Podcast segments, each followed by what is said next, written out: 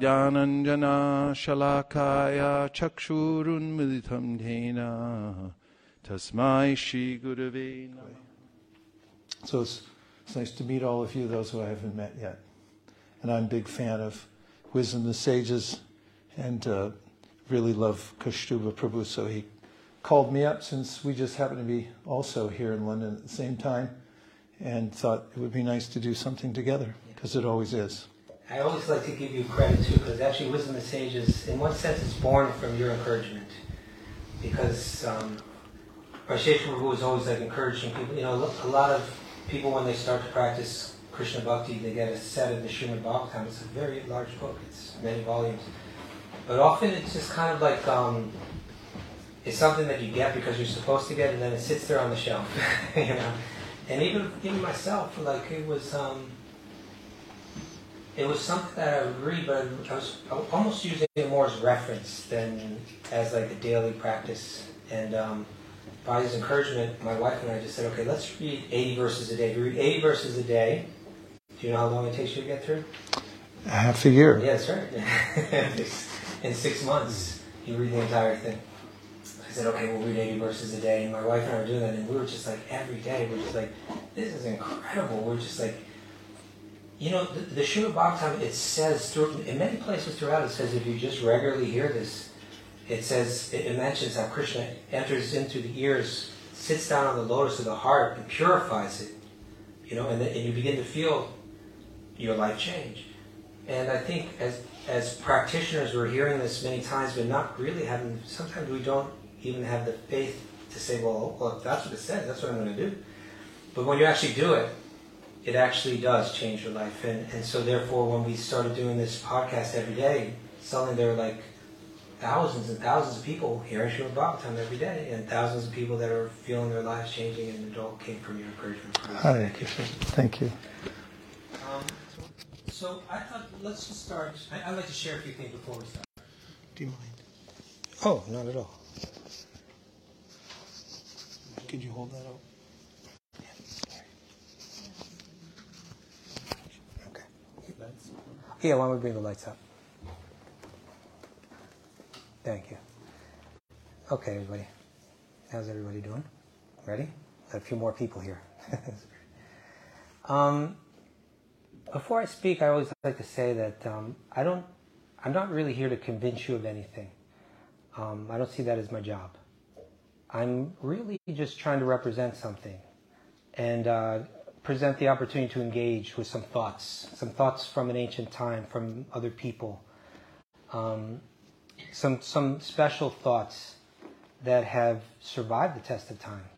You know, so much so that um, things that were written down thousands of years ago, uh, people are still finding very relevant. At least some people are finding very, relevant uh, in their lives. And so, um,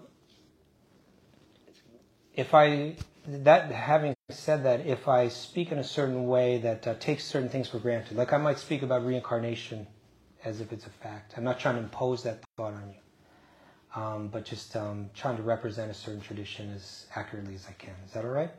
I good with that? Okay. And I would also like to say I'd like to keep things informal when I speak, which means that um, I'm happy to take questions at any point. If there's anything that I'm saying that you don't understand, if there's any terminology that I use, or if it's going a little too fast or something, we have some time here together. So uh, we can slow it down and please don't feel inhibited to raise your hand um, if you have a question or if something I said uh, needs some further explanation. Is that okay? Okay. So where I wanted to start, um, our the, the the theme or the title of our get together today is "Our minds are just computers," and other yoga insights. And I really just wanted to focus on one idea, right? Just one thought. Uh, well, one idea that it, it branches in many ways for sure, but just one concept that could potentially be so profound that it could improve our lives, change our lives, um, make our lives come alive in a way that they may not have before. I'm going to ask the question um, How many of you would like a vi- would like to live a very broad, like vibrant, dynamic, spiritual life. And let me define what I mean by that, because I don't want to be vague when I say that. But a life wherein you felt able to pass through the ups and downs that come with living in a body and living in this world. It's we we all know. Some days things are looking bright, and then the next day it may change. Some days there's pleasure and happiness comes our way, and then even very quickly we might find ourselves in a situation that's very stressful or even painful. And we see that that's how this world is. It's going up and down and up and down all the time. When I say a vibrant spiritual life, one part of what I mean is to be able to pass through that, and whether it's sunny today and stormy tomorrow, that in one sense I'm unchanged by it. In one sense, I can pass through it without being rocked by it. Um, by spiritual, a vibrant spiritual life, I mean being able to understand that every living being that I meet, not only are they very special, and I can see that, but also I understand that we have a similarity on a, on a level that's, even though we may have external differences, I could know and feel, not even just theoretically, but I could really feel it that, that, that this person is my brother, that this person is my sister, that, that there's no doubt in my mind. And that gives me the ability to be kind to every person that I meet, uh, even if they're not so kind to me. But to be on that spiritual level where I don't feel offended by them, I don't feel disturbed by them, I, I feel this commonality, I feel this brotherhood with every living being. You know? And by vibrant spiritual life, I also mean the idea that um, although I find pleasure through external things, I might find pleasure through food, I might find pleasure through a comfortable home, there's sexual pleasure, there's there's different types of entertainment and so on. And, and it's not that these things are necessarily good or bad, but I can recognize that the pleasure that comes through them is also the nature of this world, that it's up one minute and down the next, right? That pretty much everything that gives us some external pleasure also is capable of giving us some pain, even if it's just from the loss of what we've gained. And that I, I come to a deep realization that really my very nature is happiness. Underneath it all, that I've been prone to search for happiness through external things. And then, but as my spiritual life became deeper, I began to realize the externals don't matter that there's this deep inner spiritual happiness that is really what I'm made of, that I have access to at every moment and I can feel that every moment. This is what I mean by it, part of what I mean by dynamic spiritual life. So, how many of you would like to live a very dynamic, vibrant spiritual life? Okay. And you probably wouldn't be interested in coming here if you didn't uh, have that feeling on some level. How many of you sometimes feel that this world is holding me down from that experience. It's like it's almost like um, like I'm in the water, deep water, and tied to my ankle is a cinder block, and I'm trying to like that spiritual life is like just above the water, and I'm working hard to try to stay above that water.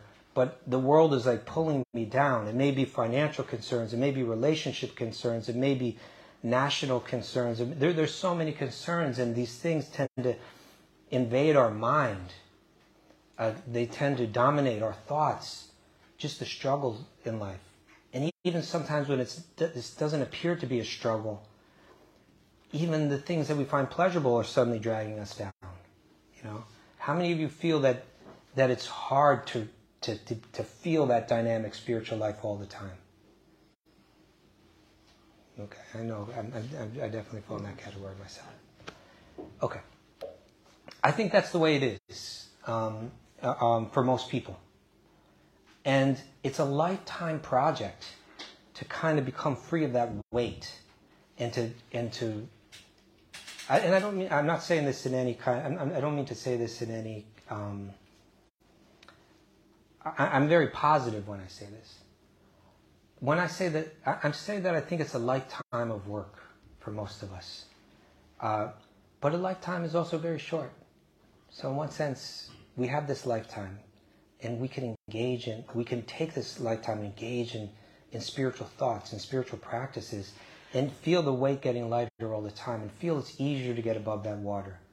And hopefully as we as we age we can really become free. We can really become free. And so what I wanted to share today was just one concept that could in a very profound way help us become free. And that and that is this concept about the mind being like a computer. Even you could simplify that and say just this concept, just this very profound concept which I was never taught in school when I was a kid. Nobody came forward and shared this idea with me that Kaustubha, my name wasn't Kaustubha when I was in school, but you know, David was my name. David, you should know that there are many people in this world that have faith in an idea that goes back thousands and thousands of years. You don't have to accept this idea, but at least you should think about it.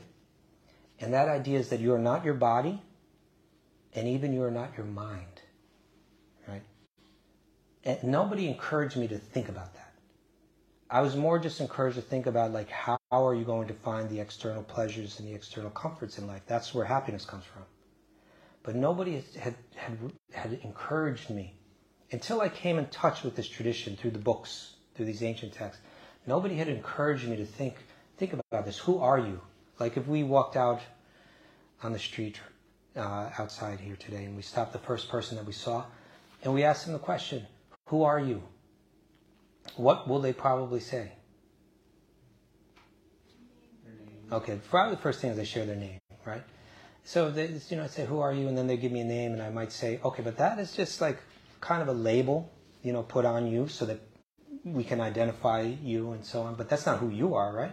Well, I suppose not. Okay, so then who are you? Right? Now what are they going to say? Okay, maybe maybe the place where they come from. I'm sorry. Okay, maybe it may be gender related, which is also bodily related, yeah, or mentally related, yeah.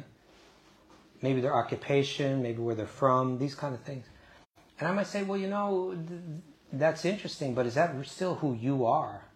You know, you, you're doing you're doing this occupation now, but you may not be doing it next year, or what to speak of ten years from now. You weren't doing it before. Is that you? You know, go deeper. Tell me who you are, right? And then they might get to like their passions in life. Well, I'm really into music, or I'm into literature, or you know, I'm dedicated to this political cause, or something like that. But still we still haven't gotten to who you are, right? Who you are. Underneath it all, right? What is it? Within this ancient yoga tradition, there's this idea that there are two kinds of energy. Two kinds of energy. I mean, within this universe, there's they can be it can be categorized in many ways, but fundamentally, the first thing they would do is cut it in two, and say that there's material energy and there's spiritual energy. In Sanskrit, they say prakriti for material energy, Purusha for spiritual energy. And they say that there's a fundamental, two fundamental differences between these two energies. The first one is, is that the material energy, the shapes that it takes are constantly in flux, right? Like my body is made of material energy. So it's, it's in the shape right now, but it's changing even at every moment. And um, as we get older, we realize just how quickly it, you know, comes and it goes. Um, the building that we're in right now, if we came, if we were here five years ago, would it have looked like this? No? Okay, and, and if we come back 10 years from now, what to speak of 20 or 100 years from now, uh, this what this space looks like will probably be very different. Um, it's constantly shifting. Where spiritual energy, nothing can change it. It's unchangeable. You, you can't cut. In the Bhagavad Gita, Krishna speaks about the spiritual energy, the soul. You can't cut it. You can't burn it. You can't divide it. It's irreducible. Nothing can harm it. It never changes eternally. That means, and eternally doesn't just mean like never in the future. It means never in the past either. That this energy is just of a completely different category. Nobody shared that thought with me when I was a kid either. I was like, why didn't, why didn't I ever hear about that? Just at least, again, I'm not asking for someone to tell me that that's the truth, but just for someone to say, for thousands of years, people have, there's been many people, have, very wise people, very, you know, thoughtful people have believed this idea. So the first difference is that material energy is temporary in the forms that it takes. Spiritual energy is eternal, never changes. And the second one is material energy has no consciousness, no awareness. Whereas the spirit is conscious, it feels. Right? We are that spark of spiritual energy according to these ancient texts. We never change, right? Our bodies may change, our minds may change, our circumstances may change, but nothing can change us, nothing can harm us. And that the nature of that self is that it's eternal, it's full of knowledge, and it's full of bliss. That by nature we're happy. Right? Okay. Now, if we go to the Srimad Bhagavatam, this ancient text, and we go to the third canto of it, there's a really fascinating conversation between one sage named Vidura, and he's asking questions of another sage. Anyone know that sage's name? Maitreya. Thank you, very, very good, Maitreya. Vidura was such a beautiful character. Is, is he a favorite of yours, Vaisesika Guru? Definitely. you know, he's, he's, he's, he speaks truth to power. That's one of his great qualities. Um, and even if he, even if it's unappreciated, in a respectful way, he presents it, and he's ready to accept what the consequences are. Not many people have full courage to speak like that. He, he spoke that to the king. And they kicked him out. they kicked him out of the kingdom. Even he was their relative. Enough of this. We don't want to hear the truth. You know, sometimes, sometimes you have to, you know, they were headed towards disaster and he spoke up and said, you know, you- you're, you're confused the way that you're thinking and there's better ways to approach this. And I just have to stand up and say this. I'm saying this for your own good. I know you don't like to hear it. Get out. So they kicked him out. And he said, that's okay. You know, a lot of times when something like that happens, you're treated unfairly. The mind begins to resent it. You become angry at the people. You begin to like go on a campaign against the people that have mistreated you. Hey, they're wrong. And I tried to tell them the right thing and they treated me like this. They're rotten. They're... He, he didn't do any of that. He said, okay, let me make, let me, let me make the best use of this time now that I've been kicked out of my home and kingdom. I'm going to travel by foot. I'm going to walk to the holy places in India, to the holy rivers, uh, to the mountains. I'm going to I'm going to search out people that have deep insights into life, and, and and see what they have to say. See what I can learn from them. And when he got to the place called um, Hardwar, on the bank of the Ganges River, at the foot of the Hima- Himalaya Mountains in India, he met the sage Maitreya.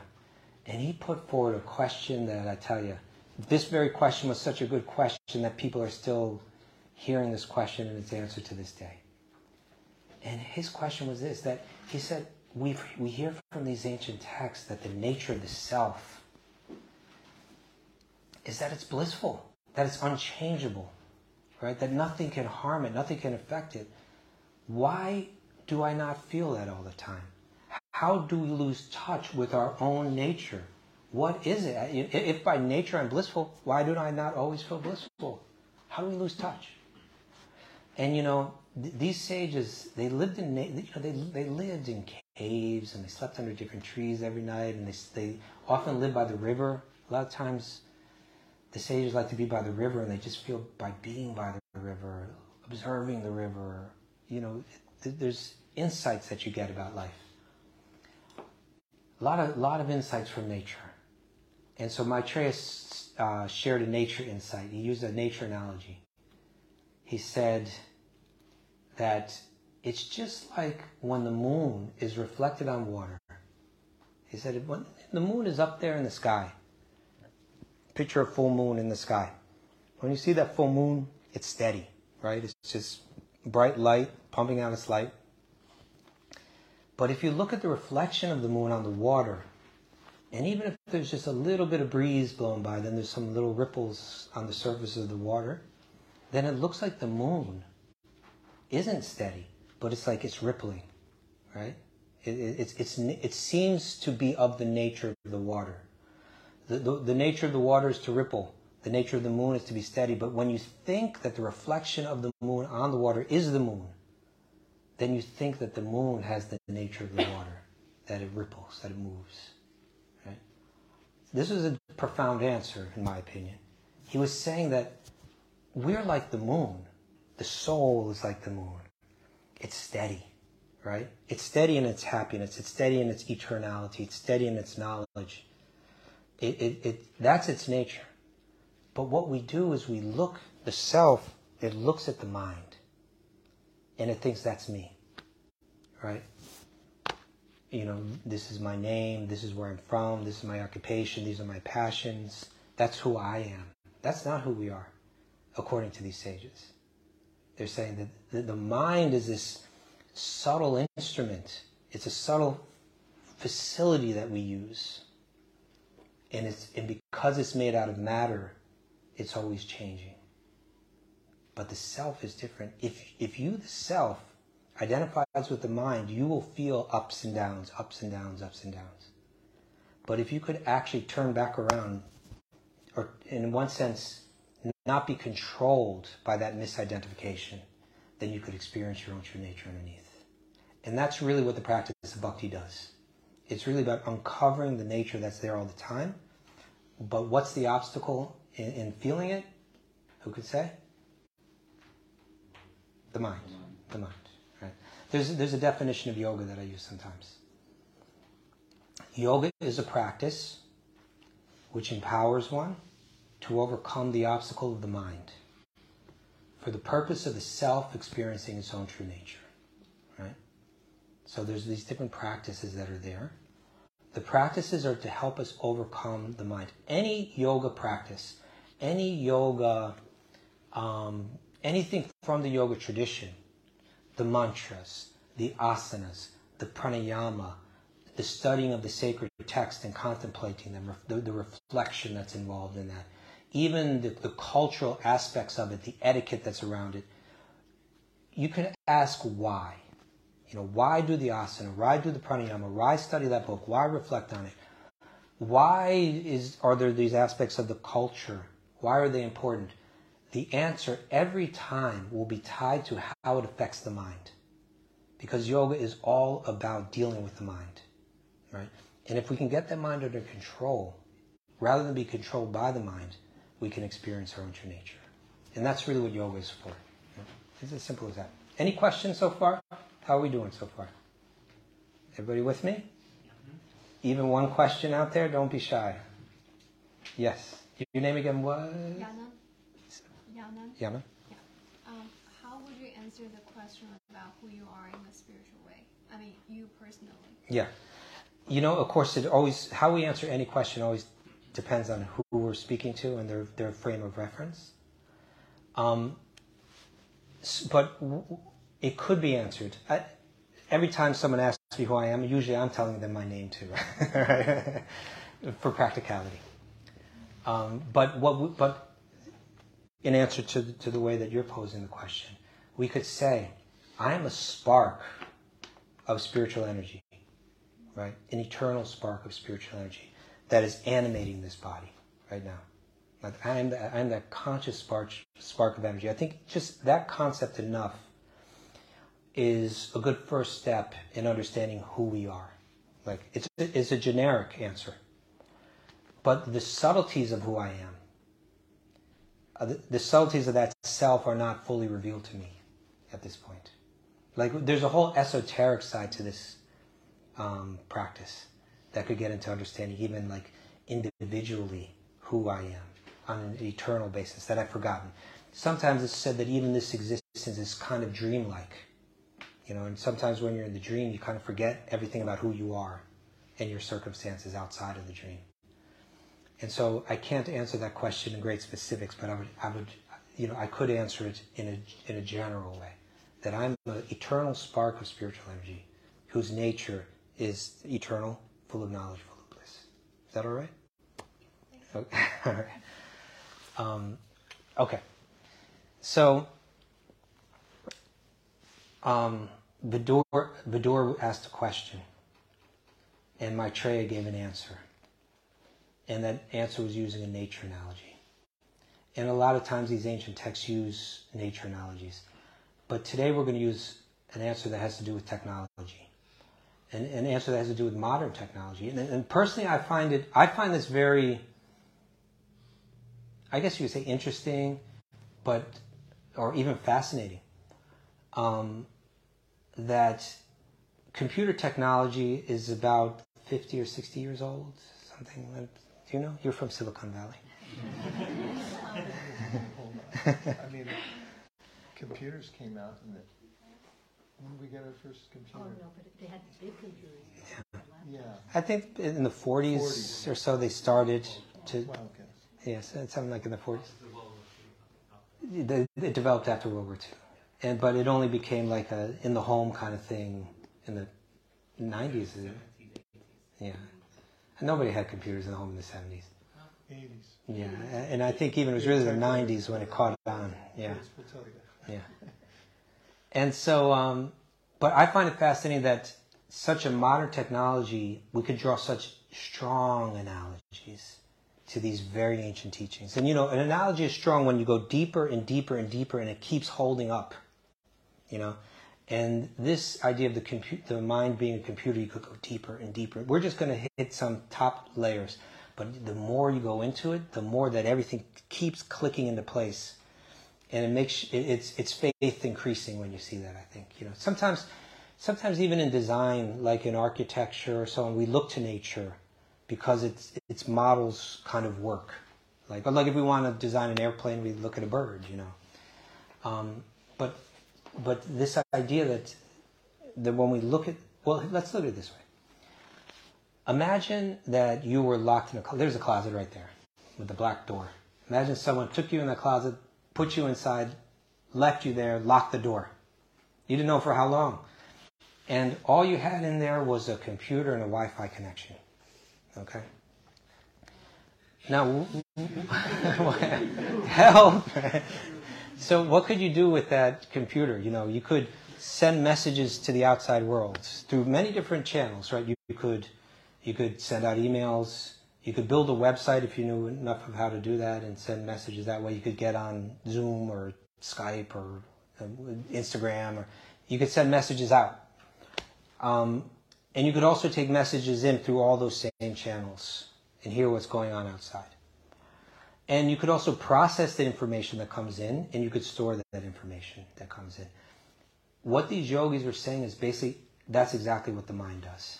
Right? It's a it's a it's a machine. It's a very subtle machine, but it's a machine that processes and stores information, and it's a faculty for sending information out and bringing information in.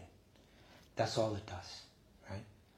And so so let's let's imagine we had a oh, and uh, well here we can we can look or you can even switch to the next slide to simplify it a bit. Let's say that the laptop computer is, is the mind, right? Um, and just like a laptop computer may have plug-in devices, so our, mind has plug-in devices. In the Bhagavad Gita, Krishna actually refers to six senses, right? What is it? Manashastran Indriyani, Prakriti Stani Karshani. Krishna refers to the um, the six senses, the five that we generally speak of, and then he says the sixth one is the mind. Because it's generally the mind, it's said that the mind is considered a sense because it's the center of all the senses. It's what all the senses are plugged into. All the information that comes through the senses is transferred to the mind, and that's where that information is processed. And so here we have a mind in the center, and for eyes it has a camera, right? Camera brings in visual data into to the computer, and the eyes bring visual data to the mind. And it has a microphone, right? Microphone brings in audio data to the mind in the same way that a microphone brings in audio data data to the computer. Right? The other senses are there too, like the touch screen is like the skin, right? And um, although these things aren't on the market, from what I've heard, as we speak in computer laboratories, they're developing the, the virtual tongue and, and uh, the virtual what is what would be the other one? The tongue and the and the virtual nose. Yeah, cool. because why not? Right? Like why why couldn't you drop anything on a certain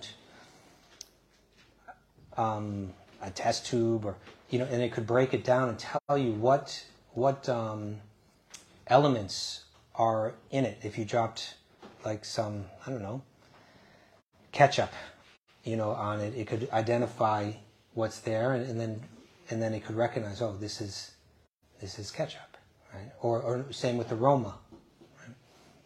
So those things are will be developed. They're, they're just they're just, they're not far away, and uh, and certainly they would play a role in virtual reality as we go deeper into that.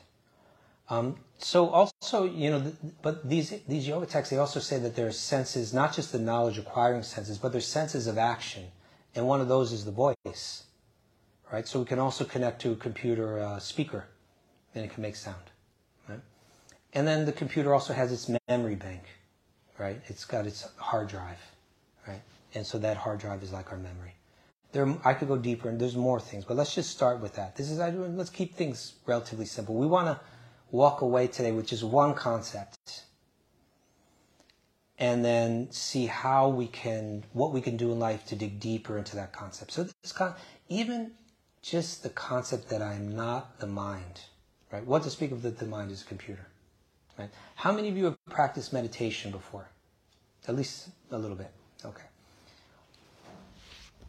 Now, when the first time or one of the first times you practice meditation, did they did they tell you something like this? Like they say, okay, sit up straight, keep your spine straight, close your eyes, then breathe, right? Then sometimes they want you to draw your attention to breath in a certain place, like concentrate on the breath as it enters your nose, or maybe concentrate on your breath as it enters your lungs.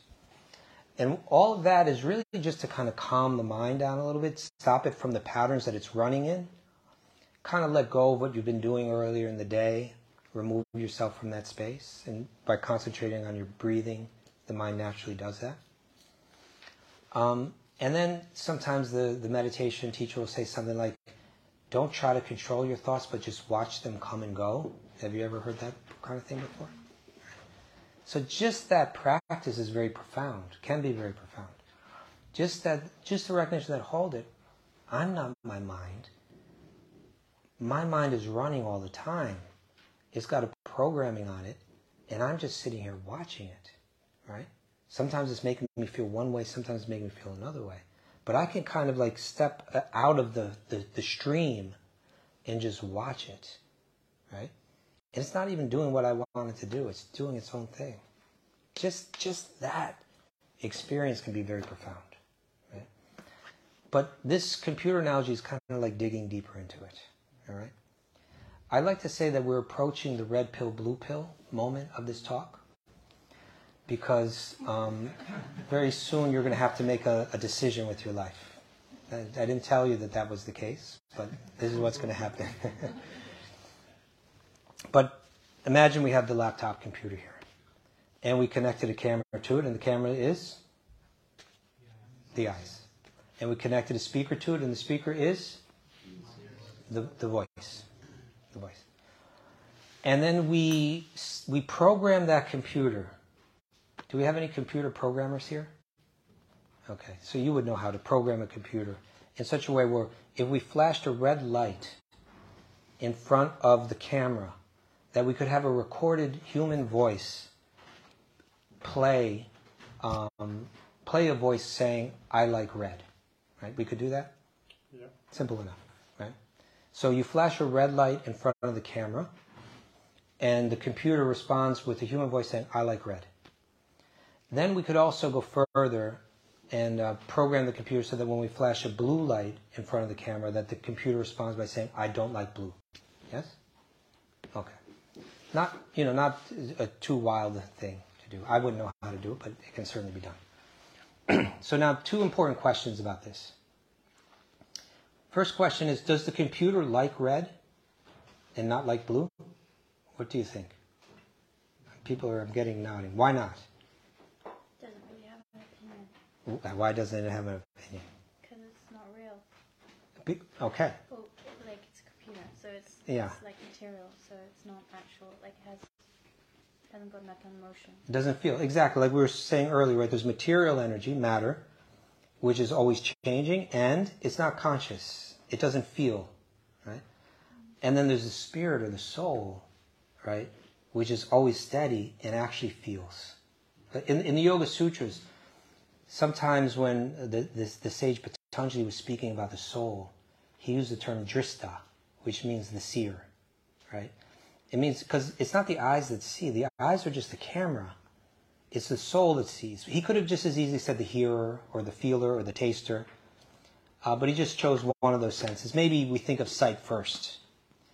And he said the seer, the one that actually experiences what comes through the senses, right? That's the self. Okay. So, first thing, it seems like we're in general agreement that the computer doesn't like red and not like blue. It's just, it's just a machine that has been programmed to mimic human experience, but is not actually experiencing. But I'll tell you something. Um, many current scientists will tell us no, that consciousness is something that you could produce. To me, it's, it's almost silly to even, it's like you've just become over intelligent, you're just like overthinking things, or maybe you're a little motivated in what you're trying to discover, but it doesn't matter how complicated that computer gets, it still has no feelings, right? We know what it's like to see red and feel a certain way, to see blue and feel a certain way. Computer is just mimicking that. Okay, but now here's the big question.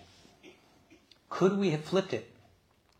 Could we have programmed the computer so that rather than saying, I like red and I don't like blue, that it could have said, I don't like red and I like blue. Is that possible? Yes. Very, very possible, right? Just click, click, click, hit a few keys, and it's going to respond automatically in the exact opposite way. All right? Everybody with me now? Because we're getting to the red pill, blue pill moment. what I'm going to say right now, you're going to have to make a choice. Either I accept this and I change my entire life, or I go back into the illusion. and that is this is that what these yogis were telling us is that there's that our mind, or you could say there's a part of our mind that is programmed to respond to data, whether it's audio data, visual data, um, what do we call it, tactile data, to respond automatically as either this is favorable or this is unfavorable. Right? I like it, I don't like it.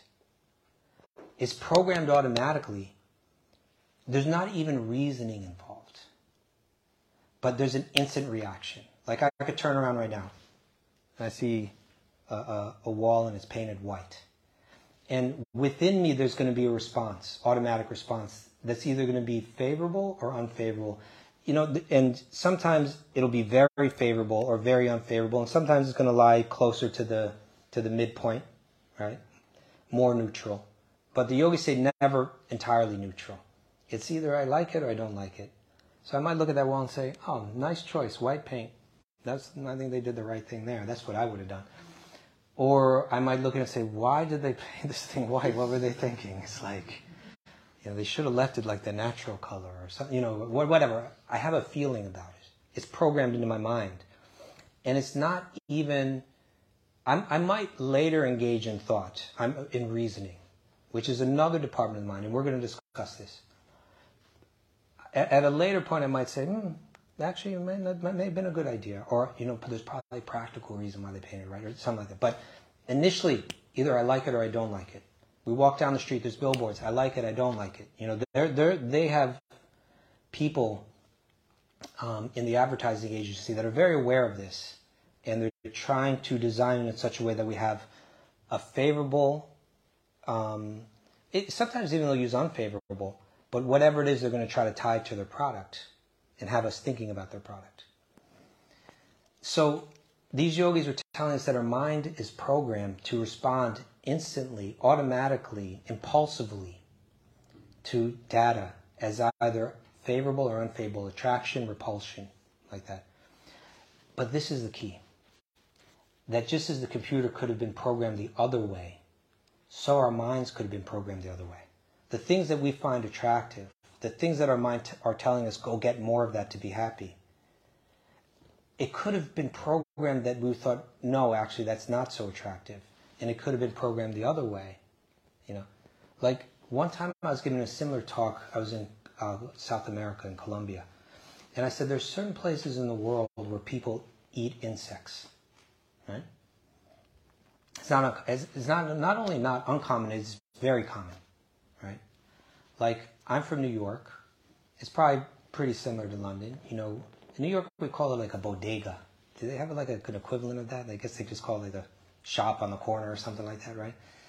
they have these, you know, every block has one. You know, you go in there, little shop, little kind of little mini grocery store, and you walk in there and you can find a bag of potato chips. You know, and someone will be thinking like, oh, that's our minds are programmed to think that's nice, right? If I just nice, crisp, salty, everything about it is nice. You know, I, I as soon as I eat that, I'm going to start to feel a little better. I'm going to start to feel a little happy. You know, so I'm I'm willing to give up a little bit of money for that experience I'll go and I'll purchase a bag of potato chips, walk outside, pop one in my mouth, start crunching away, and I'm thinking, okay, that's nice. That's nice, right? Feeling good. In the same way, they're walking into a shop in South America and getting a bag of fried crickets. And they're thinking, in the exact same way, their mind's like, this would be nice, this would be nice, isn't it? Now, most people in the United States, and I'd imagine most people in England, would think, that's not attractive at all, that's repulsive right? Or even you couldn't pay. Not only would I not pay money to do that, I wouldn't do it for free, and you could even you can't pay me to do that, right? I'll give you ten dollars, eat that cricket. No. um, but why is it that in a certain part of the world, many people find this uh, attractive, enjoyable, um, and in another part of the world, everybody's thinking, no, repulsive, disgusting. Is it that they have different taste buds? Or is it that the mind's been programmed differently? And we call this condi- conditioning. We might call it culture conditioning, you know. That a child growing up in South America, perhaps when they're young, their loving mother is coming to them with a plate, right? Say, here, try one, right? And the child's looking at their mother, the mother's eating it, the father's eating it, their siblings are eating it, the neighbors are eating it. And as they're eating it, they're smiling and they're happy. And that's just coding going right in, right into the computer, right? coding going in saying cricket is good, cricket is food, cricket brings happiness. you know? That's and, and, that just gets coded right into the computer. Whereas in another part of the world, if a cricket lands on your plate, your mother's like, "Oh, we got to throw the whole thing out now." It's like this horrible thing just happened. Oh, you know. So then that's another kind of programming that goes in, right? And so then we walk around with that cultural conditioning. But here's what these sages are saying, and this is what I mean by the red pill, blue pill from the minute that we wake up in the morning every day to the minute that we lie down to go to sleep at night, we're following this program. We're acting in such a way to try to find pleasure and try to find happiness, following a particular code that has been programmed into our mind. But the yogis are saying that almost like a slave, you're following that coding, and it's there's actually no truth that happiness lies in that product. And your mind could have just, it's just that your mind has been programmed as if happiness does lie in that? I'm not saying that we don't experience material pleasures. But what I'm saying is the real happiness that we're looking for is not found in the external object. And our mind could have easily been programmed another way. We could have just as easily been, been chasing other things for happiness just according to the coding that goes in. So, so the yogis are saying, why not step back and observe this process, observe this coding, see what's going on, and realize that, like a slave, you're following this programming. And you got to change that. You got to get that under control. When I was a kid, I grew up just outside of New York City. I could jump on a train and be like in downtown New York in 20 minutes. And when I was 15 years old, uh, my parents didn't even really know. But I just started going downtown. And I started to make friends down there. And there's a whole scene down there. And for me, it was very exciting. It was like there's this music scene, and it was like kind of a little dangerous. And uh, but it was like for me, you know, you hit 15 years old, so you start to make your own decisions in life. You know, like now I'm going to decide what I'm doing. So I'd go in, I'd go downtown, I'd step off the train, and I'd be like, I'd feel alive and I'd feel excited. And you know, all the there's girls, there's drugs, there's all kinds of action going on, and I was like, now I'm deciding what I want to do. I felt free. But now when I look back on that time, I, I say to myself, I wasn't free at all. I was just, you know, just through movies that I'd seen and especially music that I'd listened to, I developed all these ideas. I decided everybody in my town is a loser and that's where the action's at, nobody's going to hold me back. I'm gonna I'm gonna figure it all out now. I'm free. But now I look and I say, no, I was programmed to think that that was cool, and that that's where you know. And, and that the fact was, those people were just as miserable as everybody else. You know, the little bit of youth on top of it makes it seem exciting, but then that goes away real quick. You know. Now I realize I was following a programming to the T. I wasn't free at all. I was just kind of like, if I would have grown up in a different place, I you could have dropped me off in that same same exact spot and be like, this isn't nice at all. This is like a horrible place to be. But for some reason, my program is saying this was the right place to be. You know. So we all have to ask ourselves that question: Am I just following programming? Am I am I kind of a slave? And the, the moments of my human life are passing by quickly, and I haven't really developed the determination to figure out how to break free. Right? And that's what yoga is all about. Yes? Um, I'm just wondering, how does this coding and programming relate to our karma and how we're acting according to our karma uh, rather than maybe programming? That's a great question.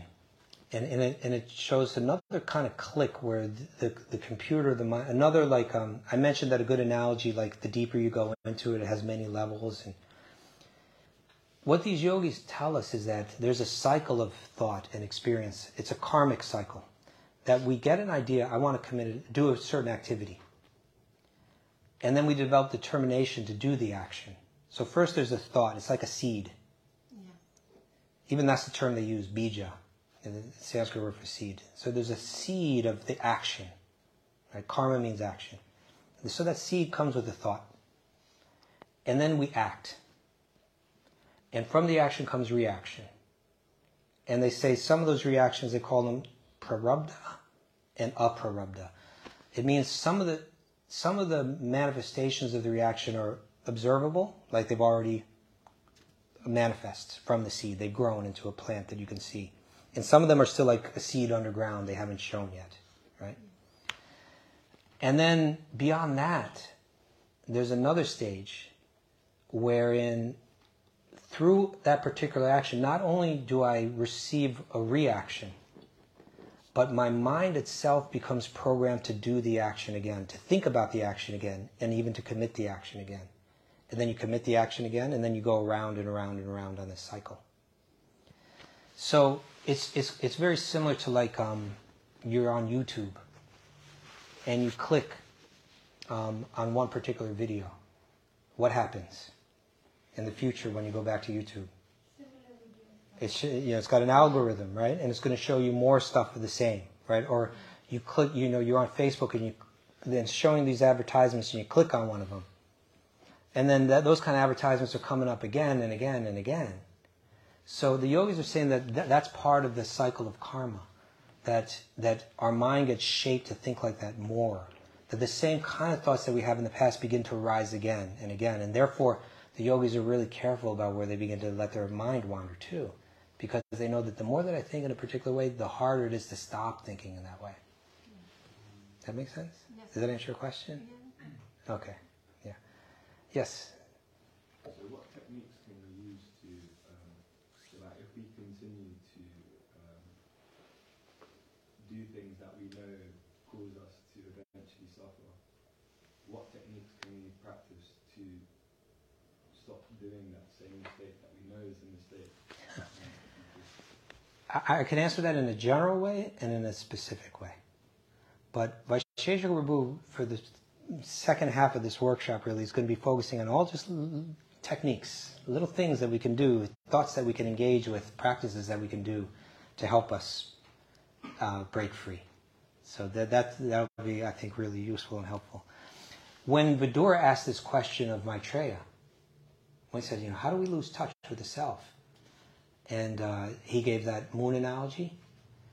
And so then to, to, to speak about it further, what, um, what Maitreya said was, he said, if you just give yourself to Krishna, if you just devote yourself and your thoughts and your actions to, to, the, to the root of all existence, to Sri Krishna,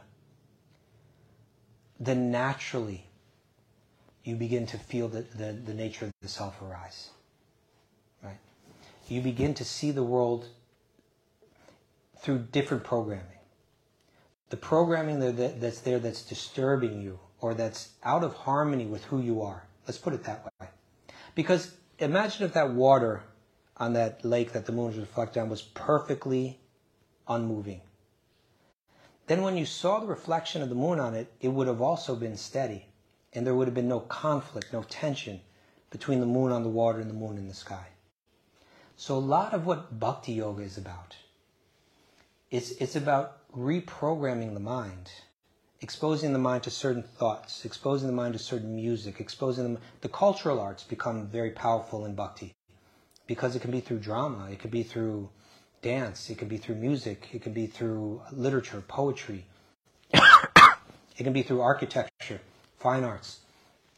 By exposing our mind to these things, by exposing our minds to certain thoughts, by exposing our minds to these ancient texts, that now we get different algorithms. Now you're clicking on a certain type of video again and again, and now you're getting just that, right? You, you, you can, you can, this is why in the Bhagavad Gita, Krishna says, the mind, it can be your bandhu or your satru, right? It can be your friend or it can be your enemy. It can be working for you. In other words, it can be programmed in such a way where that spontaneous, instant, impulsive reaction is, is favorable for your release, is favorable for your yoga practice, is favorable for you becoming free. If you're aware of it, you can program it that way. Um, or it can work against you. It can drag you deeper into darkness. It can drag you into poor decision making and more suffering, more ignorance. So he gave a simple formula give your life to, to Krishna. Give your body, your mind, your words. And we'll see Krishna kind of speaks the same thing um, in the Bhagavad Gita, where he says, he says this, Dadami Buddhi Yogam Tvam. Do you know this verse? It's one of, it's considered one of the four, what they call the nutshell verses of the Bhagavad Gita. Krishna says that if you devote yourself to serving him, he says, I give that person what he calls Buddhi Yoga. It means a certain type of clear reasoning, clear discernment that you're seeing through all the time. Sometimes, you see, our attachments in life tend to cloud our the clarity of our vision, right? Have you ever been with a friend that falls in love with someone, but everybody knows this this person is definitely problematic. You're getting all caught up in this person, and you're all head over heels, and you're talking about them all the time, and you're really excited about them. Like I get it. I'm sorry. Harry and Meghan. Okay. I, I, I, I'm not. I don't know too much about the, the royal family, but uh that may be a good example. Sometimes, sometimes, uh, sometimes everybody knows but that one person, right? Because their attachment is so strong that they're not seeing what everybody. That person just into you for your money. Can't you see it? You know, everybody gets it but that one person. Our attachments tend to cloud the clarity of our perception. And so Krishna is going to say that if you dedicate your body, your mind, your words to serving God, you begin to think, I'm not going to chase after the externals. That by nature I have this connection to this eternal source. Just as the sun rays have a connection to the sun. He says, Dadami Buddhi Yogantam, I give them this clarity of vision. So maybe this is a good time to segue into the next uh, slide. Thank, thank you, Mateo. Uh, this may look a little complicated. It's actually very simple. And, and this is really the last thing I want to share. And then we can get into some of these techniques or take a break. But the question. I was wondering, so is it is it better to use this programming that tends to either move towards attraction or aversion to be attracted to more favorable things, or to get to a place of of like real Neutrality. Well, you see, that's a great question. Commonly, there are two schools of Vedanta. People that read these ancient yogic texts, excuse me, commonly they fall into one of two schools.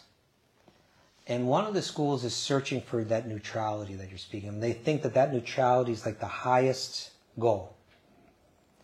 Um, and there's another school that say, no, that neutrality is just, it's kind of like um, neutral. Um, so, like, if there's illusion, and then there's neutral, and then there's reality that's beyond it all.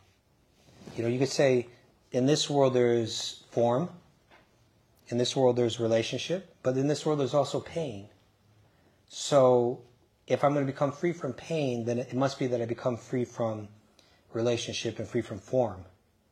And so, this neutral stage is like the goal. And most of the early teachers that came from India to the West, they taught this. Yeah. When Srila Prabhupada came, his, that's called Advaita Vedanta. But Srila Prabhupada, his actual name was Bhakti Vedanta. So the Bhakti Vedantas are saying, no, no, no.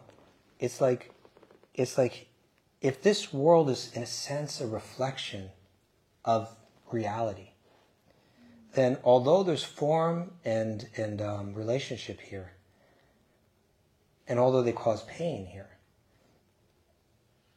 becoming free of form and relationship is like a neutral stage. But then, what's being reflected has form, and it has relationship. But this is just upside down, right? And, and, and Krishna gives the example of a tree on, on the you know that we could see that he says this world is like an upside down tree. We see an upside down tree reflected on a lake. And so that that neutral stage Arjuna asked Krishna in the Bhagavad Gita about this. What's the better way, you know, of, of the spiritual path?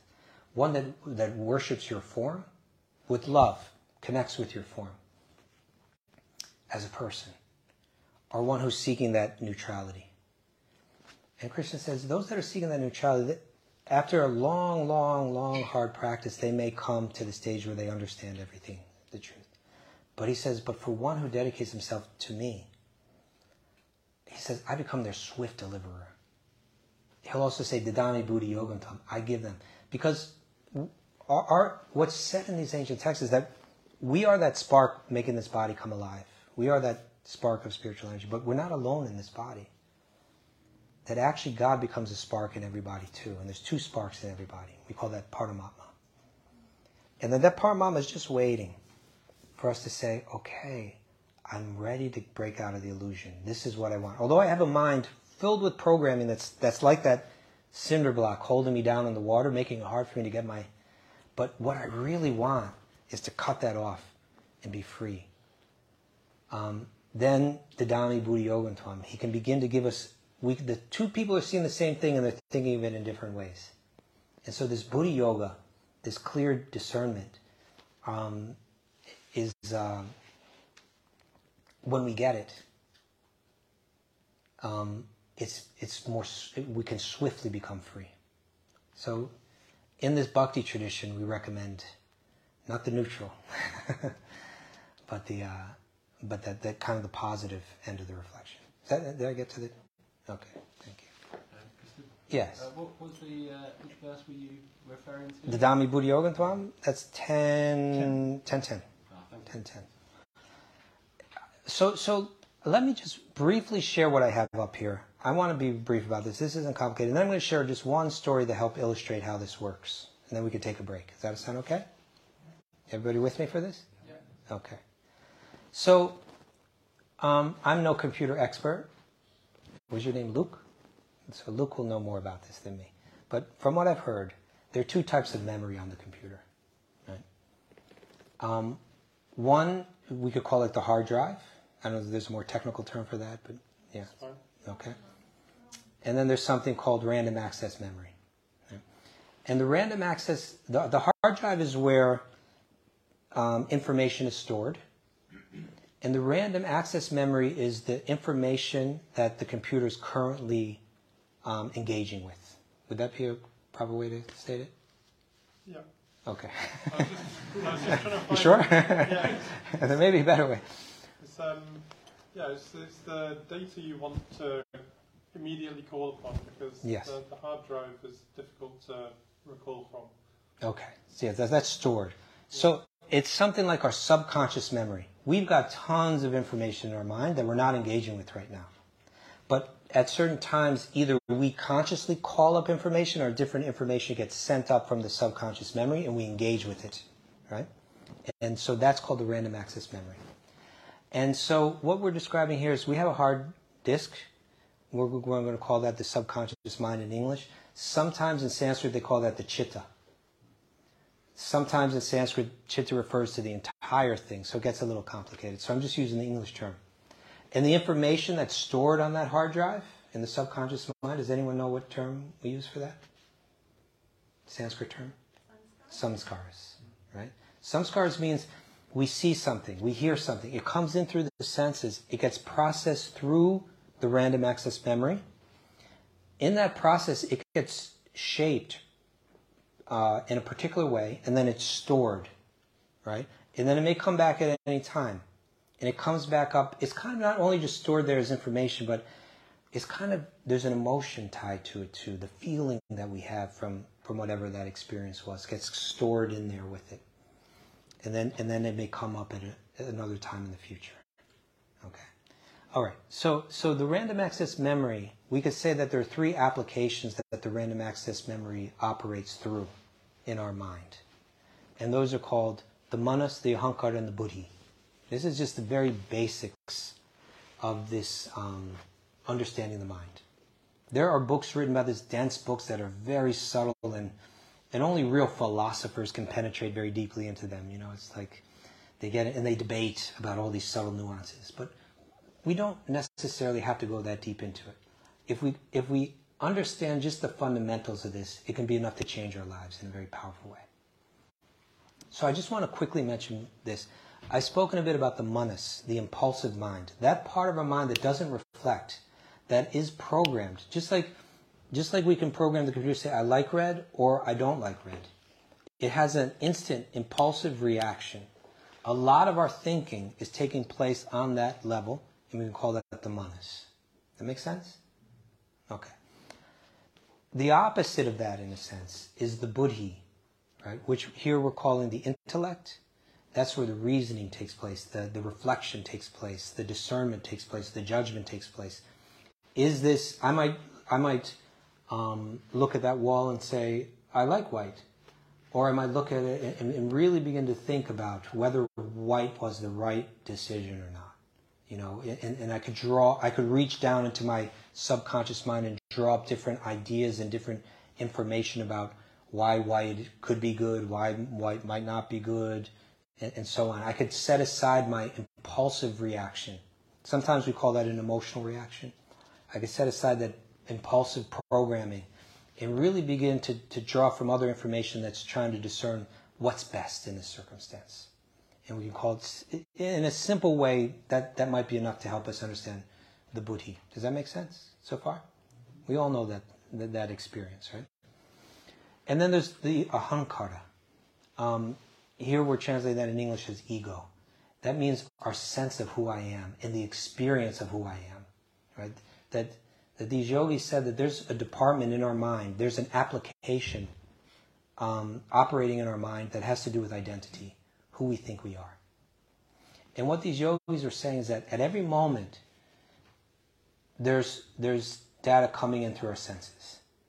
And everything that comes through the senses is recorded. It passes through the random access memory in these three applications, and it's stored in the subconscious mind and nothing goes unrecorded.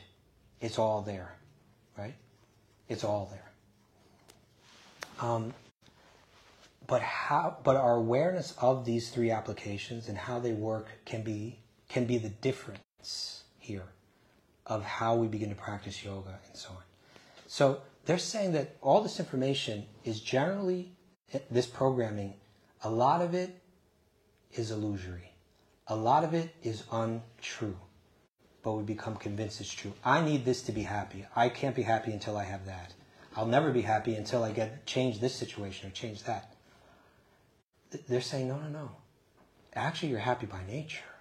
The user of the computer is the self, right? We are the user of our mind and our nature underneath. Our mind may, see, may be saying you need that to be happy, but that's not true, right? Our mind may be saying this has to change me before I'll be happy. That's not true because you're happy underneath it all.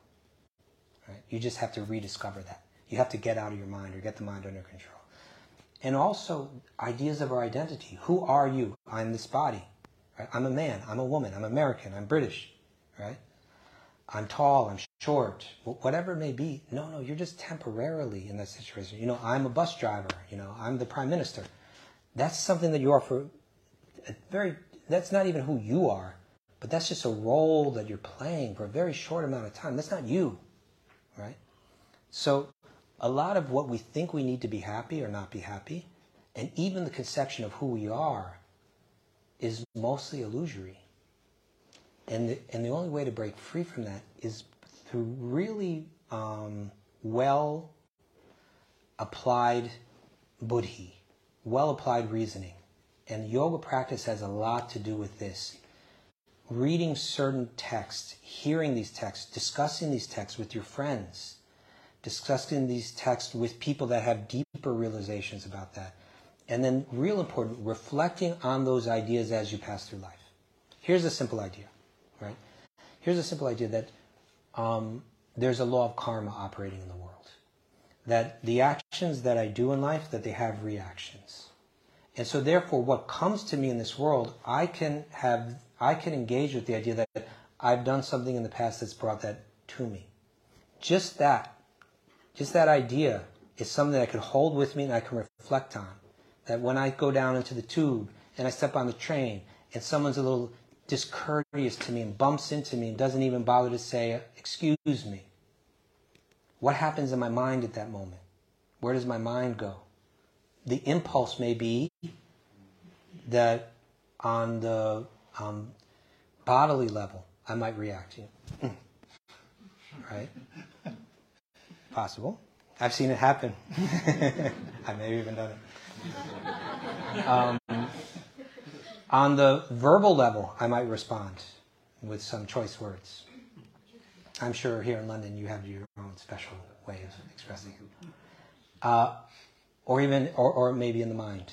These are three different levels. So the yogis are concerned on these three levels body, words, mind. The body is the easiest to control, the words are the second easiest to control, and the mind is the most difficult to control. Right? Uh, taking it to those different levels is part of the practice of bhakti, trying to trying to, you know, okay, I don't hit the person, but I can't stop myself from calling them some name. Or I don't hit the person, I don't call them a name, but still I can't, like, I, I resent the way that they behave, behave towards me. The real yogis, they're not rocked by it at all, not even in the mind, you know. So, so this application of the buddhi, I, I, I want to tell just one little story, and we could just think about how this works. You ready? Okay, and this is a story of a, of a person, a man. He's walking down the street, right? And as he's walking down the street, uh, everything's fine in his life, uh, you know, externally. Uh, let's say he's on his way to work, or maybe he's coming home from work. And as he's walking across, as he's walking down the street, he looks across the street to the other side, and he sees there's a store there. And he sees in the window of that store there's a cardboard cutout. And the cardboard cutout shaped like an attractive woman in a bathing suit. And on the bathing suit is the logo of a particular brand of alcohol. And the shop is a, is a, a liquor store. Is that what you call it here? Liquor store? Off license. What do you call it? Off license. Off license. no idea. Did you know that? I wish you wouldn't have told me. I wouldn't. Have, if I ever wanted one, I wouldn't have been able to find one. Can you show me the liquor store? What are you talking about? Okay, so he sees an off license, and it's within that. Within that, he sees a cardboard cutout. You probably have a different name for that too. And uh, and so he sees that image. Now that image was designed very intentionally, right? Because when he sees that that shape, that feminine shape, it triggers up ideas that are stored in the subconscious mind, in the hard drive, right? Ideas of happiness, ideas of pleasure, right? And because it's tied in, that, that experience is, is, has been tied to the particular product through the logo, he's thinking of that, that product being connected to that feeling, right? And even certain memories may be subtly or not so subtly arising from the subconscious mind and they're rising up to the random access memory and he's beginning to engage with them, right? Uh, on the level of the manas, he, he's feeling a certain feeling, a certain attraction. He's remembering, like let's say I was the life of the party one day back in the past, right? I had that product. I was drinking it. There's music playing. There were girls there. There were other guys, and I was kind of in the center of it, and everything was seeming like there's a lot of pleasure going on. I remember that. I remember that feeling. It's coming up again. So he, he's going through some of this um, experience, and he's beginning to think, yeah, maybe I ought to cross the street. Maybe I ought to walk in there, buy that product. And he gets to the corner, and he's about to cross. Right. So we've seen that that image, it's just a piece of cardboard. But just the shape of that image and, and the, the, the ink that has been um, printed on that image, it's not even real, right? It's not a real woman or anything like that. It's just a piece of cardboard. But just that image has entered into his eyes and it's triggered things in, in the impulsive mind and even feelings within the ego. It's drawn up information from the past, from the subconscious memory, and it's got him moving in a certain direction. He's not in control anymore. He's following the programming of the mind, right? And, and, and so he gets to that corner and he has to wait for the light to change. And as he's waiting, other information starts to come up from the subconscious mind. Other thoughts, other feelings. Feelings like, yeah, there was that time when it was the life of the party and everything seemed to be going great, but there are other times too. Remember the time I made a fool of myself? I vomited all over everyone. I was like collapsed. Everyone was looking at me like I was an idiot. You know, he may go through. Remember that time I crashed the car, almost died. I injured an innocent person. Yeah. Well, what about that time? And then, then, then this one thought comes up, and this one's like heavier than than all the others. This thought that was stored in the subconscious. He wasn't thinking about this thought when he was walking down the street. It was only that image that kind of triggered him, and then it brought up first these other thoughts, but now it brought up this thought. That time where his wife sat him down for a talk, and she said, "I love you, and I want to spend the rest of my life with you, but if you don't get your drinking under control, then this marriage is just not going to work. So you have to do something." And the weight of that feeling, the emotion of that of that feeling. It was, it was, he wasn't engaging with this thought at all. It was in the hard drive. But now that thought's come up and it's, he's engaging with it in the, in the random access memory and he's feeling it. He's also feeling on the ego level what that felt like. He felt like a disappointment, right? He felt like he wasn't the person that he should be. And that feeling was very uncomfortable. So while he's waiting at that corner and that feeling came up, the reasoning kicked in if you step, you can't step into that liquor store, into that, what do we call it again? Off license. You can't step into that off license and not um, slip back in. If you if you make this decision, you are very likely to end up back where you were, and that's not where you want to be. So even though there's this idea of pleasure, and you might even enjoy some pleasure from the experience, it's not the right thing to do It's going to cause you more pain than it will pleasure. Turn yourself around. Move in the right direction. He makes that decision. He keeps walking down. Whew, right? He almost fell into it, right? Okay. This gets back to the earlier question. Now he, that's like clicking on one video. And that kind of video is going to come up again. He made the right decision. The next time he's walking down that street, it's going to be a little bit easier to make the right decision again and he's going like this for a week, for two weeks now. He's really he's built up some inner strength. At first, he would look by that and he'd say, "I'm not going to even look in that direction anymore. I don't even want to see that image." And then he got he got to the point where it's like that image can't harm me. I'm okay. I'm, I'm fixed in my determination. Right. Then he began to see the same image. The first time he saw that image, he thought pleasure. Right. There's happiness there. Now, when he walks by the exact same image, he sees it through the same eyes, but he's seeing it through different programming in the mind. Program that he has consciously coded in there, strong into the into the intellect. When he sees that image, you know what he sees now? The thoughts that immediately rose up, rose up in his mind in the past were pleasure, happiness, fun. Now it's like what he sees is advertising agency, right?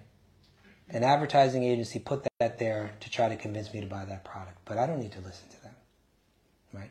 Same eyes, right? Same mind, but mind reprogrammed. And now he's got now he's actually free. Right? Now now he actually can begin to determine where he wants to go, how he wants to live, and make choices that can lead to his liberation, to his freedom. Like that. So that's kind of what this is what the yogis are showing us. We all have that potential. We can enrich and strengthen the intellect through contemplation, through reading Bhagavad Gita, discussing it with friends. And, and if we do it every day, it begins to become the algorithm of our mind.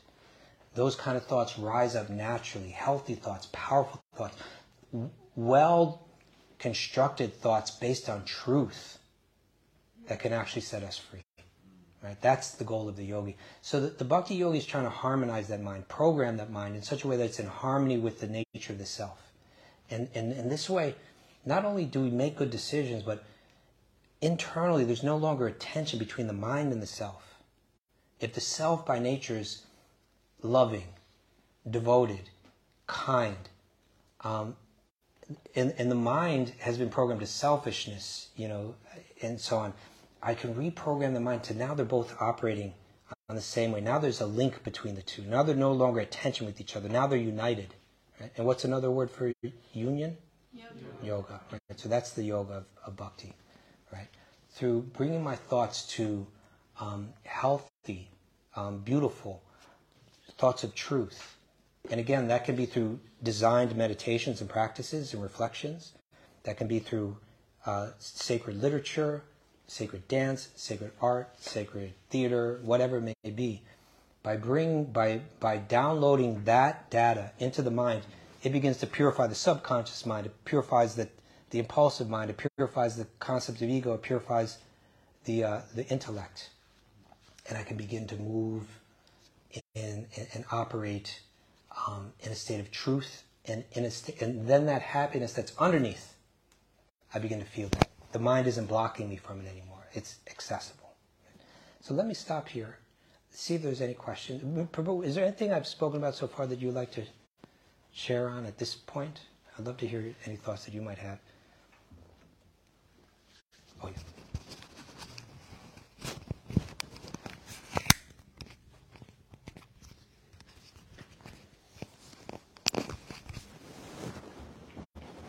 Thank you, Kaustubha. I'm not sure what's the difference between the red pill and the blue pill. Whichever was the right one, I think I got it from your talk. The red pill is the truth and the blue is the illusion. Okay, I got the red pill. Well, in my thoughts about what to present tonight, following what you were saying, it just so happens that in the very beginning, I have the phrase deliberate to be deliberate. You'll notice that it's the same word, spelled the same way in any, case, it's just used differently. And the word deliberate has the word Libra. And as you know, perhaps from the idea of astrology, Libra is the pan scales. There's one on this side, one on that side, and you know, in a market you put a cauliflower on one side and a weight on the other side to see how much cauliflower you're actually getting. And the idea of deliberation is to weigh the consequences. In fact, that's one of the definitions of deliberation is to look at the consequences of something. And the ancient wisdom literatures speak about this. In fact, in one of the Upanishads, the Sri Upanishad, there's this a, statement in Sanskrit, Anyareva hor sambhavad, Anyarahora sambhavat, shushumadiranam yenas tadvich chakshire. I was thinking of that while you were speaking because it says that the sages have already deliberated on these points very carefully and they've presented it for our benefit.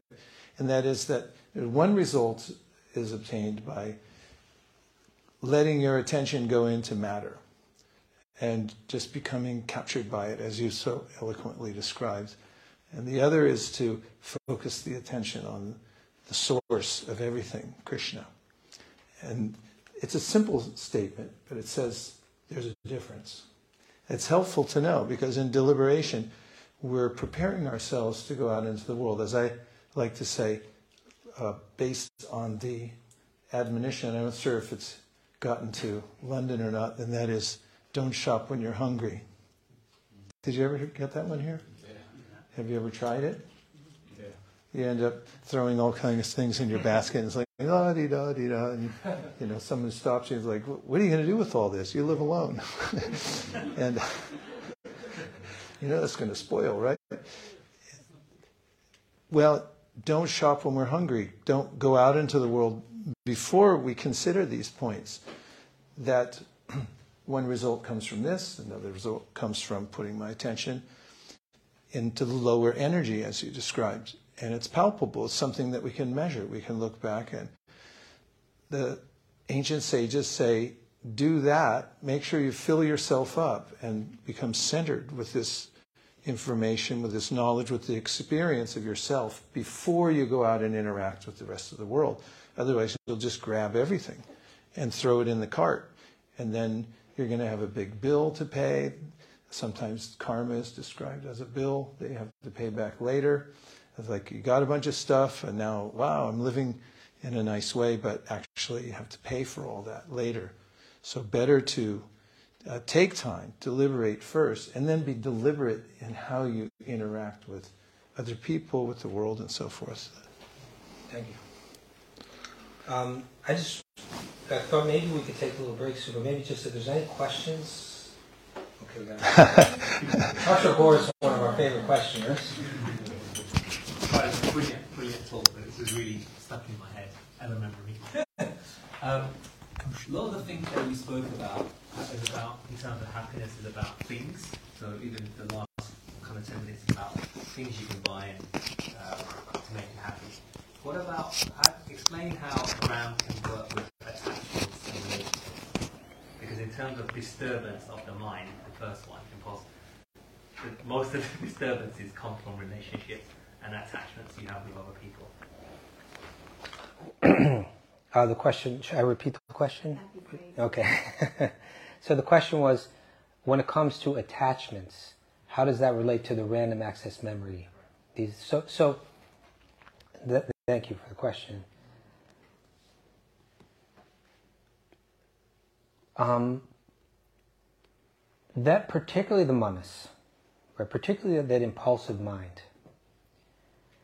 Um, there's kind of there could kind of be a battle. It's it's not always like this, but sometimes, especially for the yogi, at least when they begin to practice yoga, it's a battle between the attachments that are programmed in the impulsive mind, the comforts that we seek, the pleasures that we seek, um, and the reasoning that this won't. Now I've got the knowledge that this is not necessarily beneficial. Which one's going to win? Right? It's like even like when you get up in the morning. How many of you wake up with an alarm clock in the morning? Raise your hand. Okay. Now, here's a question. When the alarm goes off in the morning, the, the impulsive mind's going to respond. Does it generally respond by saying, Oh, I love this? There's, there's no sound that I find more pleasurable than this alarm right now. I wish the whole day could just be this alarm sound going off. right? So you, usually the mind responds by saying, "Oh, that sound. Why so soon did that sound have to go off?" Right? And then and then there's a there may be a bit of inner dialogue that's kind of like this um, kind of like this um, uh, dramatic. Um, what would they call it? It's it's kind of like a theme that's common commonly used in, or like especially in like cartoons. Like there's a little devil, there's a little angel, right? Not that it's necessarily can be, but it, sometimes there's a lower nature and there's a higher nature that's battling. And so the manas may be saying, the bed is warm and soft and comfortable, and it's definitely where you belong right? On a, on the, on the sensual level, the pleasure is being found right there, and it doesn't want to have that interfered with. And, and the and the buddhi, the, the intellect, may be saying, no, now is time to get up. It's important to get up. And the um, the, the mind's going to come back. There's still more time, right? You could hit that snooze button, right? There's, there's, there's, there is time, you know. And, and the, the, the, the, buddhi's responding, no, no, no, the time is quickly um, disappearing right now. You could be late again if you're not careful. You know, you'd be late to work. And, and so it goes back and forth like this. But sooner or later, what happens is the Buddhi wins because what it, it makes clear is that the pain, the suffering that you'll experience for losing your job will be far worse than the suffering of getting out of the bed. So you, you line the two up next, you put them on that scale, and you say, I'll take less suffering. And so then you get up out of bed. Or you call in sick. If the Manas wins, you call in sick. So, so th- th- our attachments are playing out like this. You know, they're, they're, they're, they're, um, they're there. When I was a monk, uh, there was a fellow monk that had a, he shared something. He was someone I really admired. And he shared the, this idea of going straight from buddhi into action without filtering through the manas. Right? Trying to learn that. You know, when I, when I was a monk, I learned when the alarm goes off, you don't lie around. You jump up immediately. Right? Like, you, you, you, I think most people kind of get habituated. Maybe we can lie around for a while. But the training was, your training was like that as well. That, that when the alarm goes off, you don't let your mind begin to speak to you. You just take control. The buddhi takes control. The intellect, the, that, that intellect takes control. I'm going to get up. And again, as you do it more, it be, the, the, the, the manas begins to surrender. And, and this is, you know, when Krishna says that the mind can become the best friend, it means that the buddhi can take it over and can program it in such a way where it begins to like what was previously austere. Right? What used to be hard for us now becomes pleasurable for us. And I think like some people are coming here because they, they come here and practice yoga. Like people I think when they practice yoga they, they learn that. Like I used to like to stay up late at night. I used to like to eat late at night. I used to like to go out to the bars or the clubs at night. And then I started practicing asana and I began to appreciate the morning more. And I like getting up in the morning more. And I like to get up feeling like I've digested my meal from, from yesterday. And I have clear thought and my asana's better. And, and you're beginning to cultivate a higher mode of existence. And your attachments are now becoming good attachments, right? So, so there's, there's nothing wrong with the manas itself. It's just the programming within the manas. And that, that buddhi can begin to program in such a way that it becomes not our enemy, but our friend. That I like to rise up early in the morning. I like to sit down and do my meditation. I like to have a controlled diet, you know, that's easy to digest and healthy. I, am happier when I'm doing that. You know, after a while, the mind's the, the, the, the, impulsive mind is responding favorably to that which is favorable for us. Now the mind's become the friend. Is that okay? Yeah. Thank you, Arsha. Yes. Thank you so much. Very good. Um, so we, we have the subconscious mind, and some some things may happen, and then that brings that brings certain things up. But there are a large part of our unconscious we're not even aware that that existed. Yes. It's like we don't know what we don't know. Like so, I mean that that seems to be an endless list of potential things. I mean, It's not only this life, but it's previous life too. yeah, right. So, so when we're utilizing our intellect to process things, that takes time. That takes our existence in this world right now in this body. So Yeah. How do you make sure that you process everything? okay, that's a great question. So the question was, we don't even remember everything that we remember, right? That's why we call it the subconscious mind, and some of that stuff is so deep, and it can even go to previous lives. How are we going to make sure that we process all that information well? You know, is, is, is that uh, deal with it all? Yeah. Because otherwise, something will come up and and it's, we'll be in trouble. Yeah. Yeah. I would I would share this. We have to start moving forward at some point, right? And get the momentum working with us, because even memories and thoughts that are deeply hidden, we we may, we don't necessarily have to engage with them. Um, they may just kind of get lost, right?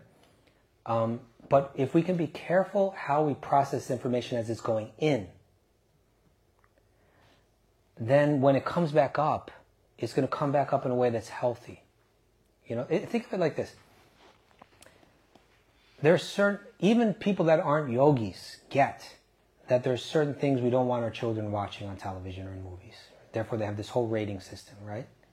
Generally, those things are violence and sex because they leave very deep impressions, and, and children may not know how to process those impressions as they're going in, right? For instance, let's say there's a mother and a daughter, and they are um, on a sidewalk, and there's traffic going by, and let's say there's a horrible accident, like a, a car crash, it's a very violent scene, a bloody scene, maybe someone even dies, or someone's severely injured, and the child just witnessed that. Let's say it's a young three, four year old child like this, right? That experience can be shocking. True? Um, it could even bring back bad dreams. It could, it can, you know, it could um, make the child feel very insecure. At any moment, I could die. You know, the the parent realizes that the child doesn't have a sufficient intellect to process that that necessarily in a healthy way. So the mother sits down with the child and says, "I know we saw something today that was very scary." I've never been a parent. Maybe the parents here, you know, they're more familiar with this kind of. thing. We saw something today that was very scary. I know it was scary, but I want you to know, you know, A, B, and C. I want you to know that you're safe. I want you to know that we're protecting you. You know, you're going to be okay. You know, they're giving a me- essentially what's happening is that the parent is using their buddhi, their intellect, to process that information for the child so that it goes deep into the child, into their subconscious memory. It won't uh, harm them or torture them. It'll, it'll, it'll be healthy when it comes back up in them, right? So now the child can not have bad dreams and walk down the street and not feel terrified as they're, as they're walking. So if we're careful how we process the information that goes in, um, then we're going to get the algorithms working in our favor. Do you understand? Like, sometimes the sexual um, examples are the clearest, you know. So let's say, let's say there are men that just objectify women, and so as they're walking down the street, they're just looking at every woman, sizing them up. You know, like this one's attractive, this one's not. This one's attractive, this one's very attractive. This one's not. You know, that's how their mind works been programmed that way, and it's been and, and, and so and there's so much that's encouraging them to think that way uh, through the different medias that we that we're exposed to and through the association that we keep. But if that person makes a determination, I'm not going to think that way anymore. I'm going to I'm going to be determined just not to engage in that, on that level of thought. Now I'm seeing the same forms, but I'm not coding those memories in the same way. You know even with beauty, it's like one one man may see a beautiful woman and think he's only thinking in terms of the joy he would take in exploiting that form for his own pleasure. Another seeing the exact same form and say, very beautiful, but that's not meant for for my exploitation. That's a creation of God. So they saw the same form, but they thought about it, or they coded it, or they processed it in a different way, and then it goes into the subconscious memory. You understand? So now th- those kind of images and those kind of thoughts are going to arise in a healthier way, a way where he doesn't become a slave to them, but in, in a way that is actually even bringing his mind to God. And so this is called buddhi. This is what Krishna calls buddhi yoga, right? How how how we engage the intellect in processing the information. And, and the point I'm sharing with you is, we the depth of our past thought. It's beyond what we could ever fully process. So let's just start getting the algorithm. Like the depth of what's on YouTube, I don't know how many billions of gigabytes of videos are, are on YouTube. I have no idea. But I don't have to. I just have to click on the good ones, and I know that the, the, the good videos are going to come back up. You understand? Then I'll get in that good algorithm. So if we process the. Does that make sense? Yeah. Okay. So, so let's not worry about every thought that we've ever had and every memory that's stored in our bank. Let's get our random access memory focused on processing information well, and naturally our algorithm will start to get set in a healthy way. Yes. I'm sorry? It's six. Okay. So, uh, that was all right. Um, yeah, just a very brief point. Yes. So the point is not to get rid of all the subconscious things, but rather just to establish a framework whereby you can, anytime. Yes. Oh. Yeah. Okay. okay. I'd like to add an extra thought. Please add, add many extra thoughts. You may verify this, that there's a concept of overwriting. When code has been written, it can be overwritten. Written, it can be overwritten. So in the process of bhakti, rather than just ignoring code or moving in a different direction, the mantra itself is a antivirus. It's a system through which we actually we we we put down a code. For instance, waking up example. In the morning, there's a way in which we may go straight to our buddhi and yes, I'm going to get up. Of course, there may be a time too when I'm really depressed. There was some trauma in my life. Somebody died. Something happened, um, and then you know that might not even work because I'm depressed and I wake up. It's like oh, that discipline didn't work. For in bhakti, there's this concept of excitation. A scientific example is if you take two tuning forks, there has to be two, otherwise, tuning forks don't mean anything because you hit one of them and then stop it, and you'll notice that the other one's still vibrating. And there's a, a principle called excitation that a body of higher energy it enlivens the one that's near it and brings it to a higher level. And with the bhakti yoga process, let's say you're waking up, one of the practices is immediately that you start the mantra. And you'll say the mantra as you're waking up, and then that lifts you up. It overwrites the mind's uh, chaos or the way it's demanding that, you know, I want to be comfortable in the bed and so forth. And with, with the mantra, there's a way, as with code, it's when it's overwritten, the other code doesn't go away, but it gradually dissolves.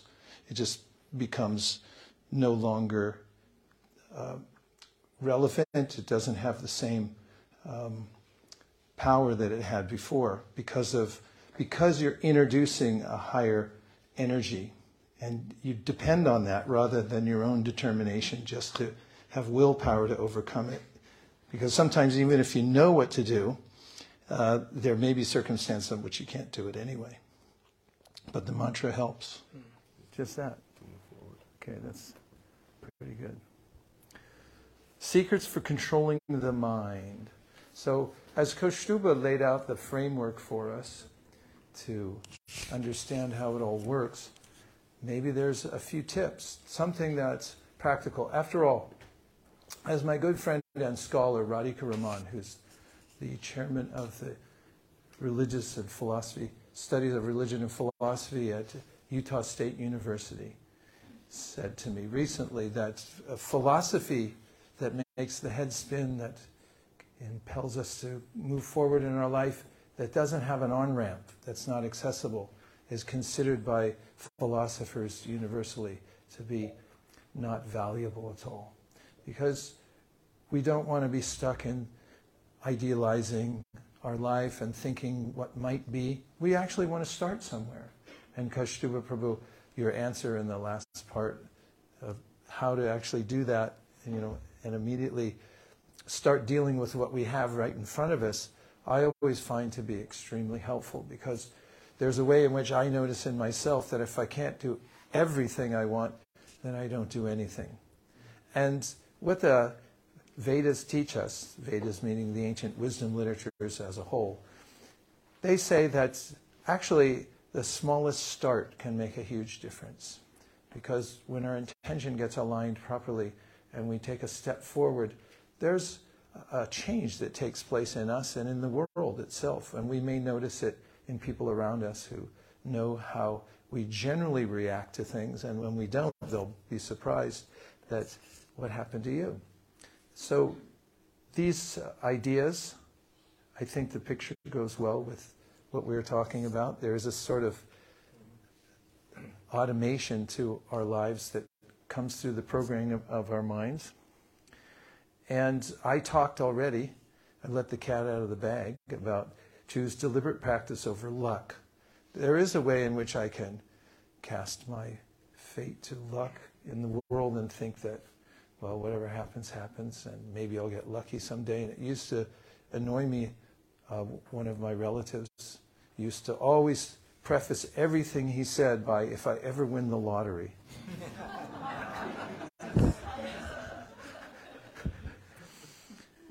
and I always felt that that was not a very practical way to think. And that I'd noticed in various aspects in my life I actually had to do something. For instance, in athletics, I would actually have to go out and do the work every day. And the sooner I started and the more consistent I was, then the more effective I'd be when the day came, than when I had to perform. And in academics as well, anything that we know of, there has to be a sense that I, I have something, a path that I'm on now. So this idea of choosing deliberate practice, this is one of the great miracles of being a human. We can deliberate and we can decide to go on a new track. We can say, I don't want to be the same uh, today as I was yesterday, and we can actually start today. That's an exciting prospect. And fortunately, there are intelligent sources of knowledge to help us along. My teacher used to say there's two elements that you need in order to make progress. That is, you need to have knowledge and you have to have practice.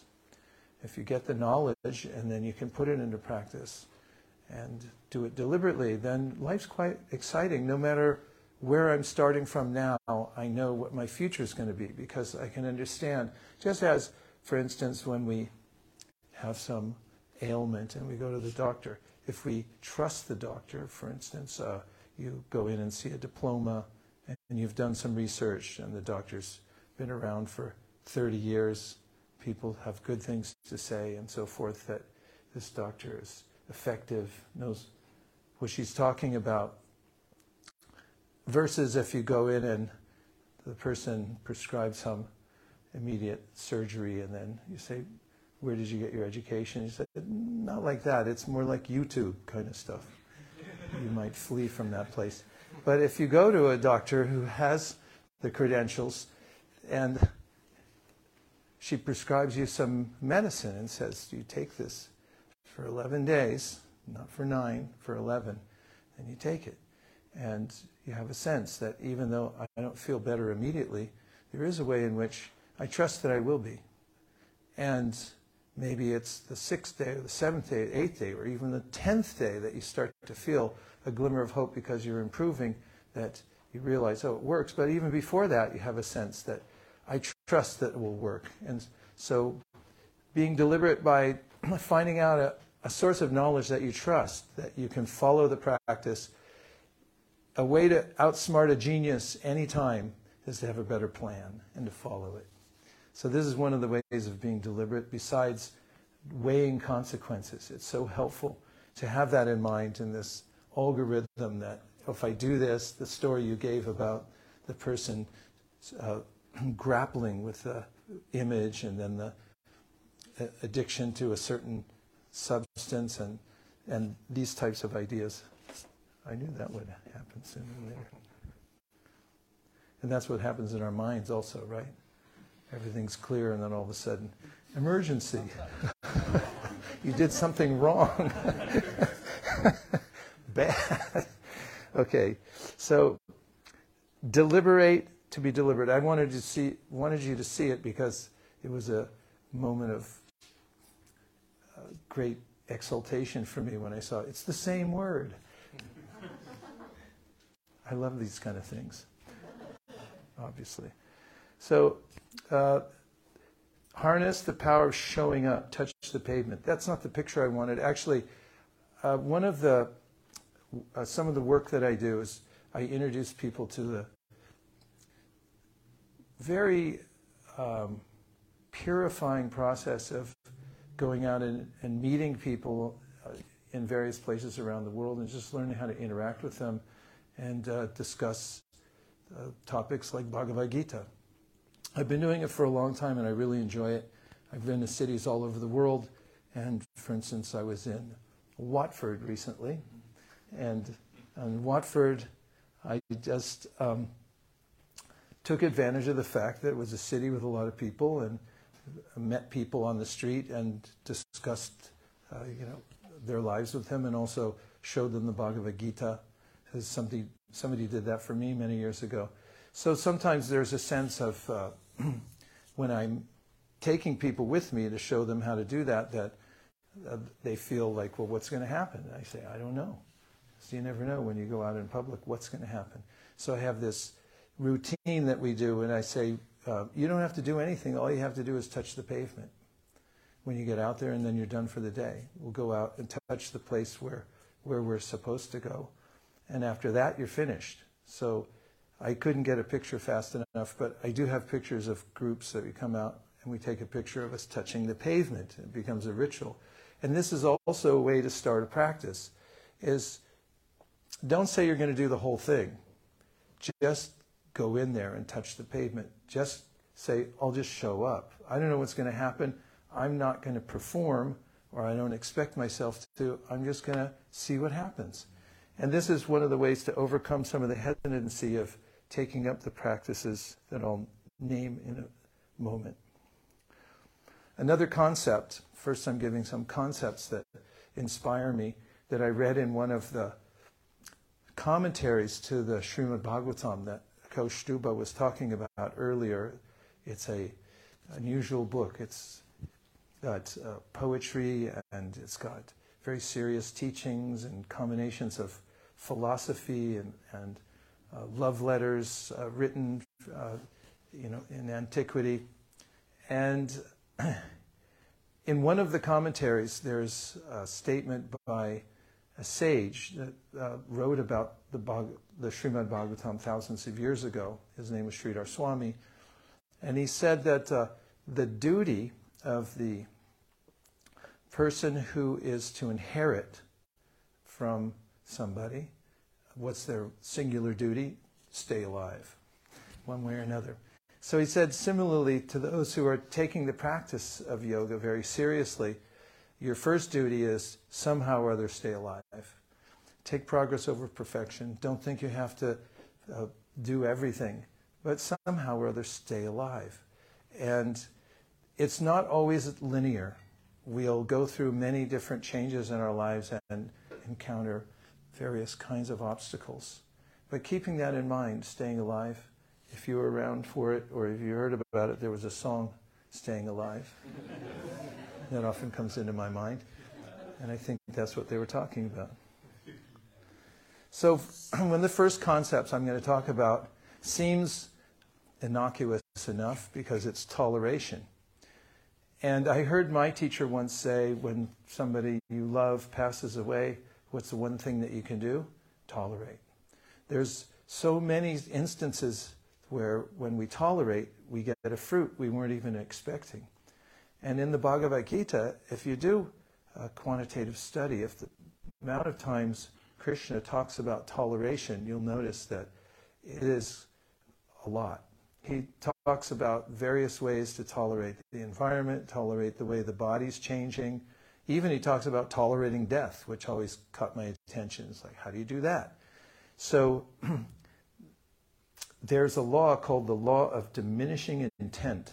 The first time I ever heard about that when I was studying accounting, and they were talking about collections. And in collections, when, you, when you're supposed to collect the, what's due, they show a graph which is indicative of the law of diminishing intent. Then d- diminishing intent on part of whom, would you say? The collector or the person who's supposed to pay?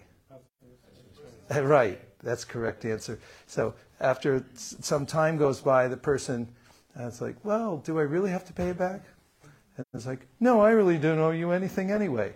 There's uh, the intention drains out, and so it's a law. And the longer you wait, the less the intention has its pull on you. So this works in dealing with the various urges that might come up, and also annoying situations, or even worse than annoying, is to tolerate, and over time they also diminish. There's a way in which situations change, everything turns out, and you don't have to be so impulsive.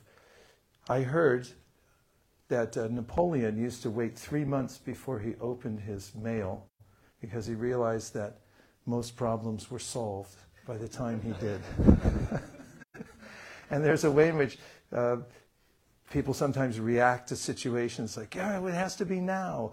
But if, if you don't answer right away, then two days later it's like, oh no, it's okay. It's, it was all solved. And there's so many of those instances in our lives where things seem so dire and, uh, and emergent in our lives. And, and if, if you wait a little bit and don't overreact to them, then they diminish over time. So this is a principle from the Bhagavad Gita. Another uh, in the analogy and tolerance is the orchid. How many here are orchid fans? Quite a few. Okay, so let's hear for the orchid. I once saw a book. It was on a shelf somewhere, I think, used bookstore, and it said, uh, "Here are ten house plants that even you can't kill." that book was for me. So orchids.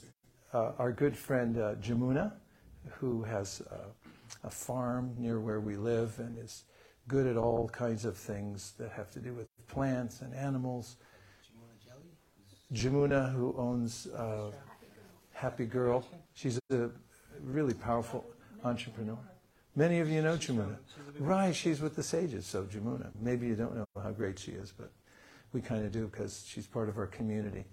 Uh, I mean, she doesn't always advertise all her accomplishments. She seems like Little House on the Prairie, but she's a high powered entrepreneur and has um, great accomplishments in, in uh, devotional service and also in the business world and so forth. So she once told me that her mother is an orchid collector, and she told me the secret of orchids tender, loving neglect. Orchids don't like to be touched or fussed over or overwatered and so forth. Said find a nice little corner, not too sunny and not too dark, and just leave it alone. And in a similar way, when there's ways in that we're interacting with the world, we can remember the orchid and how we deal with the orchid, and which is, well, this is on the quiz for your SAT. Tender. It Has a nice ring to it, doesn't it? Tender, loving neglect. There's a way in which when we neglect those, uh, let's say if it's a bad habit or if it's an urge, there's ways in which we can uh, decide ahead of time, be deliberate, deliberate about it, and and just think, well, I'll just ignore it. After all, uh, we procrastinate. Well, let's say I procrastinate uh, in various ways. Anybody else here want to admit it? There should be a university major, just as there's there's mathematics. what? a lot of too too many lectures. maybe they wouldn't show up. There's there's mathematics and then there's applied math, right? So there's procrastination and then there's applied procrastination. So there's a way in which we can use our tendency to procrastinate for good, which means that way, ways in which the, the world seems to assault us or our senses demand certain things that are unreasonable, and just use the same principle that you might with things that seem like they're a little too lofty for me. How am I going to write this paper? Maybe I'll put it off to tomorrow. So we can deal with other kinds of habits and uh, assaults from the world in the same way. Tender loving neglect. And uh, I also heard, just to keep uh, hit parade of analogies going, that uh, justice delayed is justice denied. I heard that once in some interview, somebody was talking and I thought, oh, that's very interesting because delay tactics, some people are famous for that. They'll get in all kinds of legal trouble. It's like, no problem, we'll just delay it. It's also true in uh, paying taxes. The accountants legally talk about deferral. They just put it off until you don't know that much. And so it, it's in a similar way, urges delayed are urges denied. Don't say that, no, we're not doing this. But just say, okay, I understand who you are and what you want from me, but not right now. Can do that, right? And that's that's a technique. Yeah. Yeah, rather than confronting it, Like, is what you're saying? forever. I, no, Yeah. Yeah, just now. Just for instance, I noticed this with uh, eating. Let's just say that uh, you don't want to eat as much as as you're doing now on a regular basis, and then instead of at every meal, and just saying, well, again, um, I'm going to uh, cut way back. There's a way to to cut back in a, in a reasonable way by saying, well, I'm just going to eat later, or, or I'll eat just a little bit now, but remember, I have to eat later anyway, so that's okay. You can remember that, you know, if I just put it off, right? Oops. If I just put it off, then it's going to be uh, a different entity I'm dealing with later. So delay tactics are helpful. And the next uh, category, but before I go to the next category of yoga of the tongue,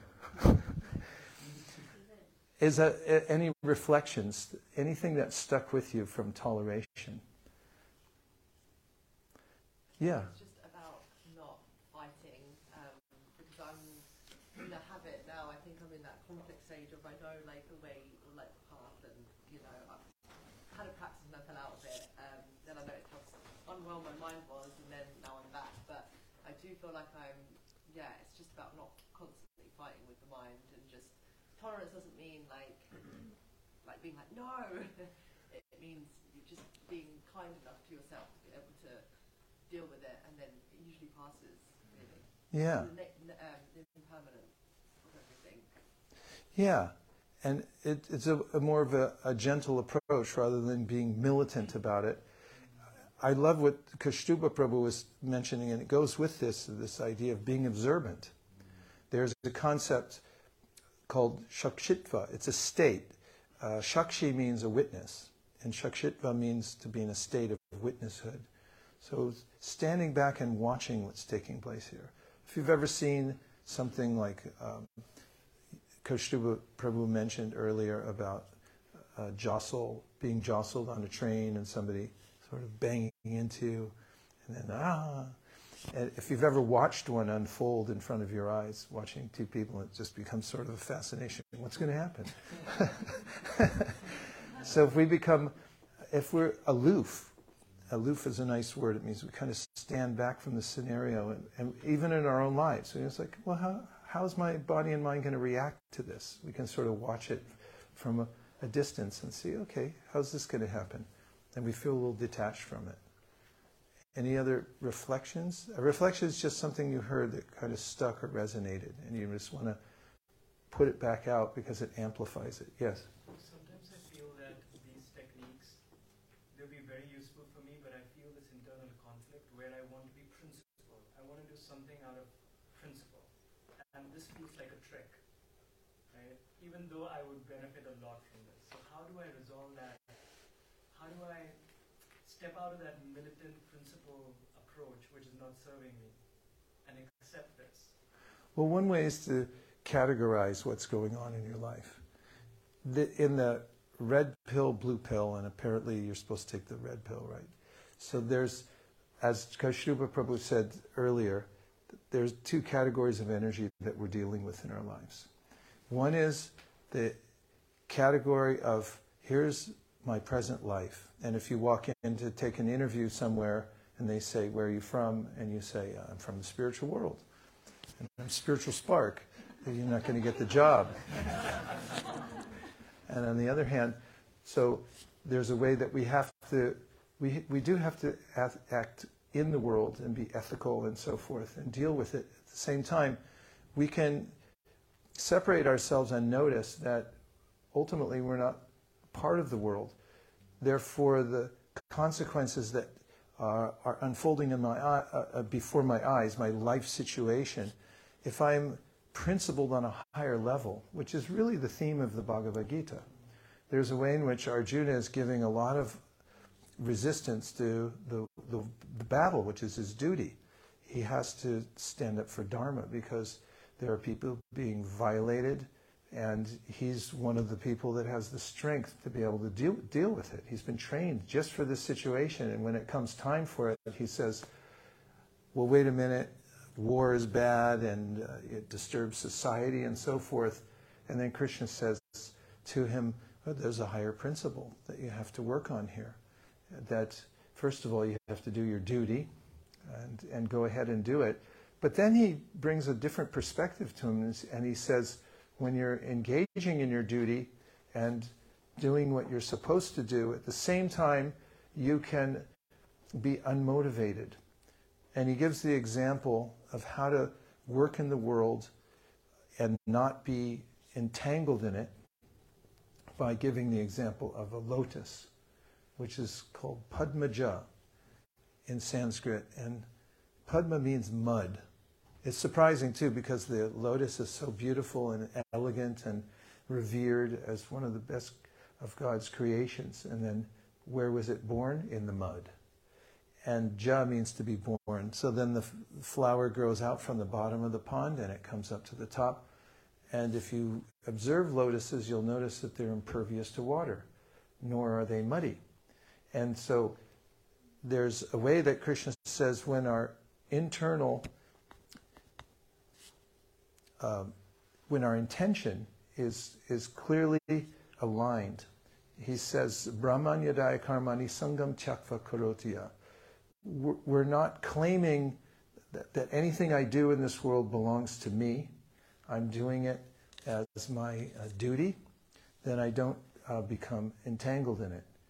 So there's a, there's a way in which we can keep the higher principle of understanding that uh, my ultimate goal in life is spiritual, and we can go ahead and do what we have to do in the world, but not become uh, fully entangled in it.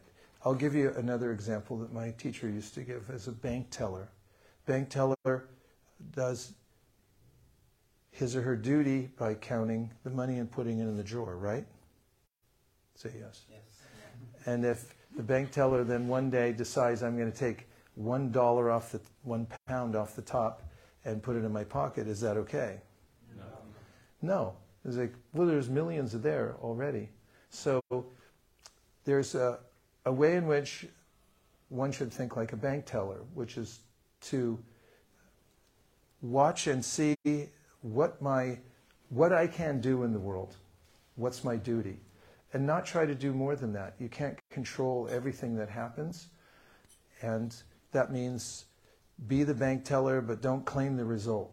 Don't become overly attached and try to uh, control the outcome in the world by being, uh, as Arjuna was trying to do, trying to avoid his duty by saying that there's, I have a higher uh, duty to do. And Krishna said, no, you have an even higher duty than you're mentioning, which is to attain your spiritual um, destiny, while at the same time doing your duty, which puts it into perspective. I hope. Oh, yes. I, I was thinking when you said that, that just as a, a parent will, when you're trying to teach their child something, trick them to begin with. And then eventually the child understands that it's for their better good, and they just do it on their own. And so um, sometimes my husband will say, somebody has to be the adult in the room. So sometimes we do just have to trick our mind until it's until it's trained. But it's not that you're not doing it out of principle. Yes. What about the let's not waste time principle?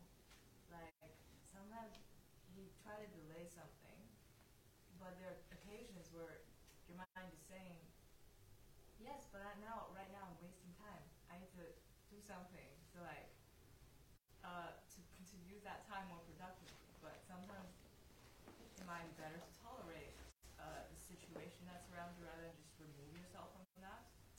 This is an excellent. And it goes to the idea of the positive world that we were speaking about earlier. I like to use the example of a number line. Number line has, correct me if I'm wrong, negative numbers on one side, and then it comes up to Zero. zero, and then on the other side. So if we were to look at it in another way, our work in the material world when we're motivated for the result and we're attached to the bodily concept of life and material gain and so forth. We're working and it looks like we're getting into higher numbers, but those are higher negative numbers. And this is called karma. I'm working, I'm working, and I'm trying to get myself adjusted here, and I'm making progress, and then I look, what's all this debt doing here? It's like, well, you're in the negative side of the line. And then there may be an impulse that I'm going to come back to neutrality, which is moving all the way up to zero, but zero is zero after all. So then there's the positive side. So my teacher once said, yoga means plus. So when you move into the positive side, then you have ways that you're counting what you do. You're as motivated and uh, as and ambitious as somebody might be on the negative side, but you've moved to the positive side. So what I'm saying is that there's a way to uh, be motivated and not waste it and not want to waste a second. And actually, there's a there's a phrase for it which is called anartha kalatvam, means there's a mentality that develops in the mind of a spiritual practitioner. Is I don't want to waste any time in the negative numbers, nor do I want to sit at zero. But there's positive things to do in, in spiritual practice. So we can quantify those. And just like Kaustubha brought up, he and his wife uh, sit down together and read 80, um, 80 verses from the Srimad Bhagavatam. That's not easy to do consistently. You can do it once or twice, but to actually do it every day over time, it takes a lot of motivation, right? But that's a spiritual practice. That's on the positive side of the number line. And if you if you fill your life with more and more of those positive numbers, those positive activities, then it's uh, the same kind of motivation you'd have wasting time, but it, you're doing something. You're engaging your senses, you're engaging your mind, but you're doing it in a positive way. You're not just sitting waiting for the urges to pull you back into the negative numbers. In fact, some of the greatest uh, teachers in the line that we come from, there was a song written about them, and one of the verses says, Sankhya Purvakanam Agananatibi, and that is that they measured everything they did. As whatever you measure gets improved. And in spiritual life, you'll notice that there's a practice called japa, where practitioners will uh, chant to themselves. They'll do the mantra and they count on beads. There's 108 beads. And not only is there 108 beads, but there's also a string of beads hanging from them that you pull down one every time you go around 108 times, and then you pull down the next one. So you count it. And there's a lot of motivation because although you're going in a circle, I want to I want to finish my practice. So that's positive. And, and you can have that same kind of drive and not waste any time, but you're doing it in the positive numbers. One more? Yes.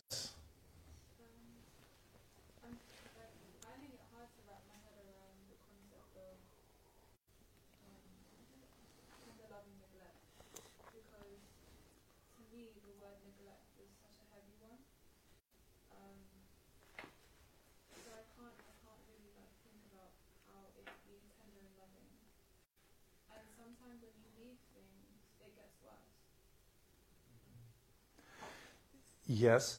Uh, so the juxtaposition of the, the words is mostly for effect. But if. yeah.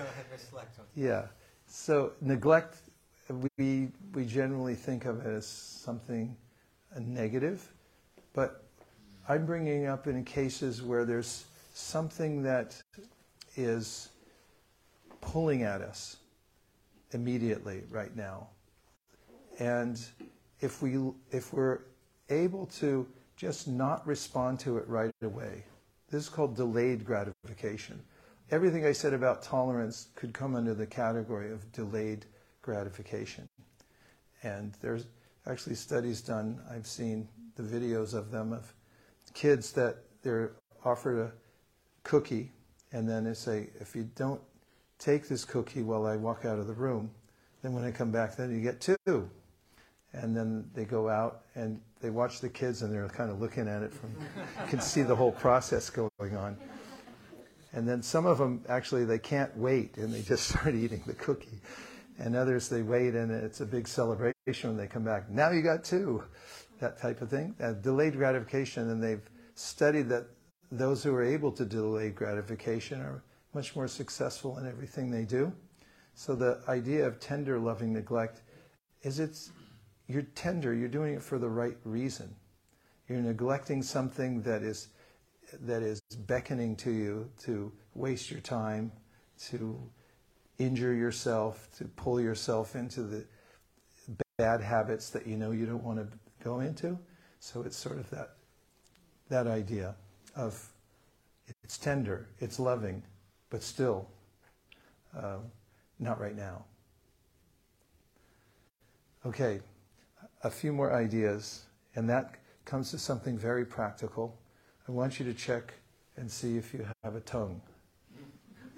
You want to check in? We might forget. I mean, I take for granted everything I have practically until I notice it and I put my attention there. And if I think about my tongue, it's mighty. The tongue is mighty. And I'll tell you how mighty it is. In the teachings of yoga, there's a verse from thousands of years ago that says that yoga begins with the tongue. So I'm not talking about your tongue being able to do downward dog or something like that. But it's more about the tongue's main, main occupation, or two main occupations. One is to speak, and the other is to taste things. And so the tongue is known in yoga as a gateway sense. As the tongue goes, we go. And if you notice what a rudder looks like, a tongue is very rudder like. It determines the direction we're going to go in our life. So, what do we do with our tongue in the yoga of the tongue? One of the ways to engage the tongue that's highly recommended is to use the tongue to to chant a mantra. We sang the mantra a little while ago, and there are various ways that you can engage the tongue in saying mantra. So I'll say the mantra. You can just notice when you say it that your tongue's working. You can repeat Hare Krishna, Hare Krishna, Krishna Krishna, Hare Hare, Hare Rama, Hare Rama, Rama Rama, Rama Hari Hari. So it's simple, but the power of using the tongue for the mantra means that the vibration itself goes into our ear and then there's a transformative effect. There are various levels of speech mentioned in the Vedas, and they emanate from, first of all, from us, the living being. And as they come up through our energy centers in our body, they ultimately come to the voice box. There's an energy center here, and then we're able to speak something. Our speech is very creative. In fact, if you'll notice during the pandemic, nobody went anywhere for the most part. Did you all notice that? So, how did anything get done? Did anything get done during the pandemic? It was some of our best years in some of the projects I've been working on. But how? How did it get done? Zoom. Yeah. Zoom. But what we did what did we do on Zoom? We just talked. And things manifested. So my teacher once talked about like reverse engineer how a, high, a skyscraper building gets built. You think about it. That's energy as, as thought is a thing, and then it builds into an intention, and then you express it through your voice box. So what he said was all the ingredients for the skyscraper building already exist. You're not creating anything new, you're just assembling them all. So whatever we speak about, that can assemble the various ingredients. We'll say, I want to build a skyscraper building. We'll say, okay, let's talk to an engineer. And the engineer will get on the Zoom and say, here's what we got to do. We got to get the cement, and here's the stuff, here's the plan all gets talked about and the vibration that comes out then manifests or brings together all of these ingredients. So there's a way in which all the kinds of spiritual paraphernalia and intelligence that we need, the theory is, comes from the mantra. There's a vibration. As Coach Stuba said, there's two different kinds of energy. There's spiritual and material. So the mantra itself comes from the spiritual energy.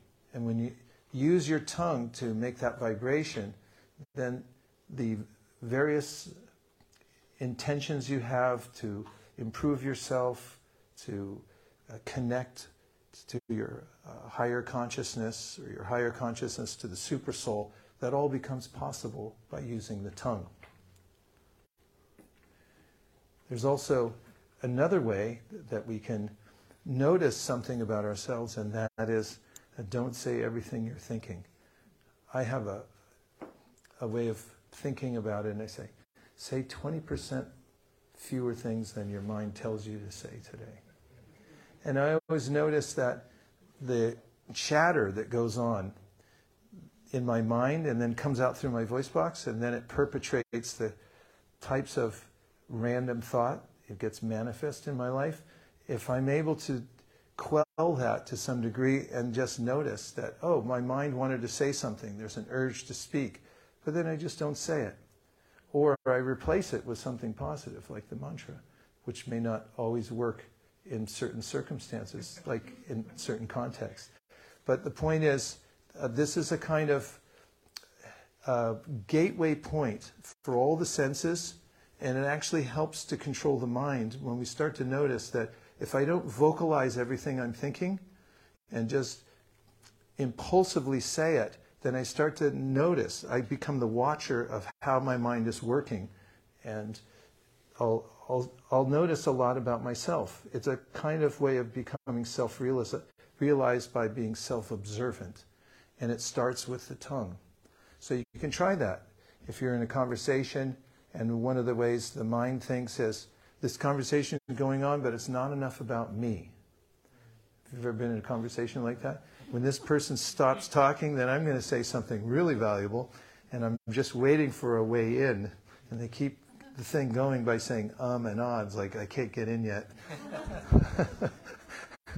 but if I, I just uh, rest the tongue and I'm careful about it, I'll just start to notice I'll be more objective. So this is one of the ways that the, the tongue is helpful in controlling the mind.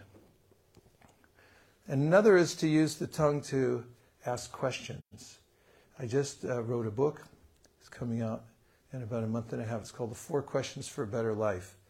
And I just researched so much about questions recently when I was writing the book, and it was uh, precipitated by a statement that comes in one of the most important of all the Vedic teachings in a book called the Brahma Sutra, Brahma Sutras which are codes for spiritual advancement. And the first one in the whole book says Atato Brahma Jignasa, which means that now that you're a human, ask big questions. Don't ask uh, questions that are inconsequential, that uh, don't lead you to your higher consciousness, but ask about your ultimate good. So when you use your tongue to ask questions, that are helpful to you, that help to f- move you forward in spiritual life, then the answers will be forthcoming. And it's a powerful way to, c- control the tongue is to notice what kind of questions we're, we're asking. Anybody would like to make a reflection or a question about the yoga of the tongue? I've learned about it before. It's definitely served me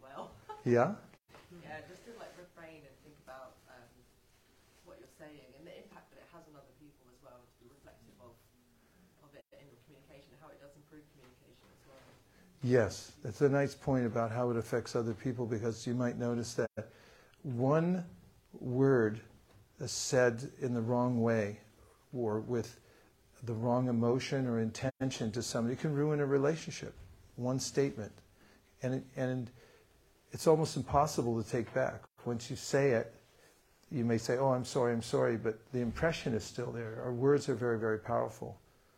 So when we transform our speaking into a, a spiritual discipline and use mantra, and we're careful about what we say, we we have there's an immediate effect on our life. So you can try that. I mean, you can you can notice it in even in the next conversation that you have, and and monitor what you're saying, and also practice uh, the mantra. Any other reflection? Uh, I'm reading uh, Nectar of Instruction at the moment uh, with uh, Ganga Munshi. Hmm. It's in Tucson. Uh, every Monday we get together. And uh, we really struggled with the first two chapters because it talks about actually the, controlling the tongue. This has just brought it back actually to a real sort of application rather than thinking of my mundane life and uh, squirreling away. Uh, um, it's really helpful. It just gives a framework thinking how, how, how can I sort of work the tongue properly. So thank you. Yeah, it's, it's an esoteric book, and it ends on a very, very high level. But the first word in the book is vacho vegam, and it says, learn how to control the urges of the tongue. Again, there's, there's the gateway sense of the tongue, right? Yeah, thank you. Um, yeah, I think for a long time I used to think that because these are honest thoughts and this is how I'm actually feeling, that, you know, that the principle is honesty and transparency and therefore I should share those thoughts. And I guess the higher principle is is that thought, and I think there's a verse in the Gita maybe about, you know, only only say what is valuable, pleasing, or austerity of speech Yeah. Yeah, it's an austerity of speech and says be truthful. Your speech should be truthful, beneficial, and avoiding speech that offends. Yeah, and I think I was stuck on that truthfulness piece for most of my life and thought that, and therefore I should say everything. So I think this, yeah, Well, it is. is an higher. Yes. At the same time, there's in the Yoga Sutra, there's what's called yams and niyams. There's things that you do to prepare yourself to control the mind. So one of the admonitions that Patanjali Muni gives for the Yoga Sutra is don't lie. Because when you lie, then you can't control your mind because you'll be thinking of the consequences all the time. Oh, shouldn't I have said that? And how am I going to hide this? And how am I going to make up for it? And your mind won't be peaceful. So truthfulness in speech is an important principle as we entangle ourselves every time we shade the truth or embellish it. Why did I say six? It's only five. Five's not good enough for them. You know, so being careful in that way is, is really important also. Yes. Any practical tips for to become a master asker? Mm-hmm. How to become a master asker. That we can remember that when we're using the question mark, as I like to say, is the most powerful of all punctuation marks in any language. You'll no- notice that the question mark is shaped like a hook. It pulls to us whatever information we want. In fact, question comes from the word quest. If you look it up in the etymological dictionary, it says the quest for the Holy Grail in times of knighthood. And the, so a question's a big deal. And remembering ahead of time that my questions are pulling to me the kinds of things I'm asking about and using it judiciously, being careful about using my questions. For instance, two of the most important teachers in our line in devotional service were running a government. And then when they met their teacher, who is Chaitanya, uh, over 500 years ago, they said, enough of this being a billionaire stuff and controlling everything. We want to follow this higher path in life. So they met with him, and one of them asked a question, or a couple of questions that are very important for those who are engaged in a spiritual journey. He said, uh, People say that I'm highly learned because I know seven languages and I know how to manage things and I'm wealthy and so forth. He said, But I'm so foolish I don't even know who I am. So the first question he asked to Chaitanya Mahaprabhu is, Who am I? And then he said, And why am I suffering? And asking questions which are consequential to our life, knowing that the question will pull to us the answer. There's myst- something mystical about that. Ask and it shall be answered. There is a universal witness, even within our heart. And when we seriously inquire and we remember that this is the main way that we advance in spiritual life is by asking questions. I mean, when's the last time I asked, what's the purpose of life? The, and, you know, if we stop on the cor- people on the corner, as you said, and say, like, what's the main purpose of your life? They're like, what are you talking about? I'm late for work. so the very thought that questions pull to us are what we're looking for, what, what we really want, and being thoughtful about asking. And that's what the, the uh, Brahma Sutra said, Tata Brahma Jignasa, ask about the biggest thing you can. Don't waste your questions on small things. So that concept helps. Yeah. Um, the question was around, like when you're speaking and with the principle of not causing harm, uh, is the intent more important or the impact that, that you're What do you think? Because sometimes there's a discrepancy, right? Yeah. The intention is not to hurt, but the person may end up feeling hurt by what you said or the way you said Yeah. it or a joke not taken as a joke. You know, like Yeah. sometimes difference in perception. It's really interesting question. It's really interesting because it goes to sound vibration. That sound carries consciousness. Have you ever had anybody tell you, I don't like the tone of your voice? What does that mean anyway? My mom used to say that to us. I don't like the tone of your voice. what are you talking about? I said what you wanted me to say. It's like, yeah, but not like that. And it's very interesting that there's a way in which our, our the intention in our heart it comes out in the, in the sound vibration. In fact, there's a point made by a great king named Prithu in the Srimad Bhagavatam, and he says that a person who's pure-hearted, when he or she speaks, the vibration is different. It transforms people, and there's also a way that uh, another teacher from antiquities said that spiritual, a spiritually advanced person can be judged by two things. You want to know what they are? Only three people want to know? Yes. Okay. One is steadiness, because you can't fake consistency. You can't keep showing up for something unless there's really something going on here. And the second one, he said, was this term called mukhya prasad. So mukhya means mouth, and prasad means grace. So he said, when a person who's pure-hearted speaks, in other words, pure-hearted means that your intention is correct. And when such a person speaks, then the vibration is like grace. Even if you're giving somebody some criticism, if the intention is right, then it comes out in a constructive way uh, to help. So the intention is extremely important. Nonetheless, dealing with humans is complex. so we have to be really careful as we move in the world because people can easily misinterpret what we say or do. They may realize it later what our intention was and really appreciate it. But I've found personally that you have to be extra careful. I have very I had a friend, he passed away recently, his name was Peter Burwash. He had Peter Burwash International. It was a huge tennis organization where they taught tennis all over the world. And uh, he was also a practicing yogi and uh, very thoughtful person.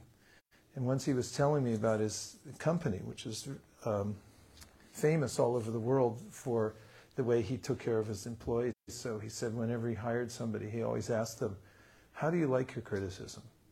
When we need to tell you, you know, something to correct you, how do you, how do you like to take it? like this, like that. So he would go out of his way because we're all sensitive. That's what it means to be a sentient being. We're very sensitive we can take things the wrong way. So it never hurts to be very careful in dealing with people's feelings. They never uh, feel uh, put off when you go out of your way to make sure that they understood what your intention was, even if you have to restate it or be demonstrative about your good intentions. The other thing is, don't speak when you're emotional. Uh, our, I have a friend who's in conflict resolution. He just retired, but he worked for the government for many years, resolving conflicts. And he gave me a little chart once that has served me well for many years. And it shows the inverse relationship between emotion and rationality. The more emotional I am, you may notice this. If you're emotional, somebody sends you an email, it's like, what are you talking about? You know, like, no, no, no, no don't send it. Because the next day, you might look at it and say, that was me? Our, our rationality goes down inversely, an inverse relationship to the, the amount of emotion we have. So being careful how we uh, speak when we feel that welling up within us, that urge that, wow, how dare you? Uh, don't say it now. Wait till later. Be careful. Use your tongue very wisely and carefully. That way, you'll, you'll that's how you'll be guided through your life. Okay, now the next uh, one is something that is definitely something we can engineer in our life that makes a huge difference. And that is to upgrade the soundtrack of your life. Have you ever noticed that in motion pictures? Is that what we call them nowadays? Motion picture. No. So they all have soundtracks. In fact, in the old days when there were silent films, they weren't silent. In the very beginning, when there were films that uh, didn't have a soundtrack because there wasn't technology yet, they had somebody playing piano or organ. And they needed that to know what the emotion of the scene was. Otherwise, you know, can you imagine like a horrific scene and then somebody's playing very cheery music? Mm-hmm. It's like, what? So every movie has its soundtrack. And our lives also have a soundtrack. And you, we can do well, say the ancient wisdom literatures, to look at what the soundtrack of our life is. What sounds are we letting in?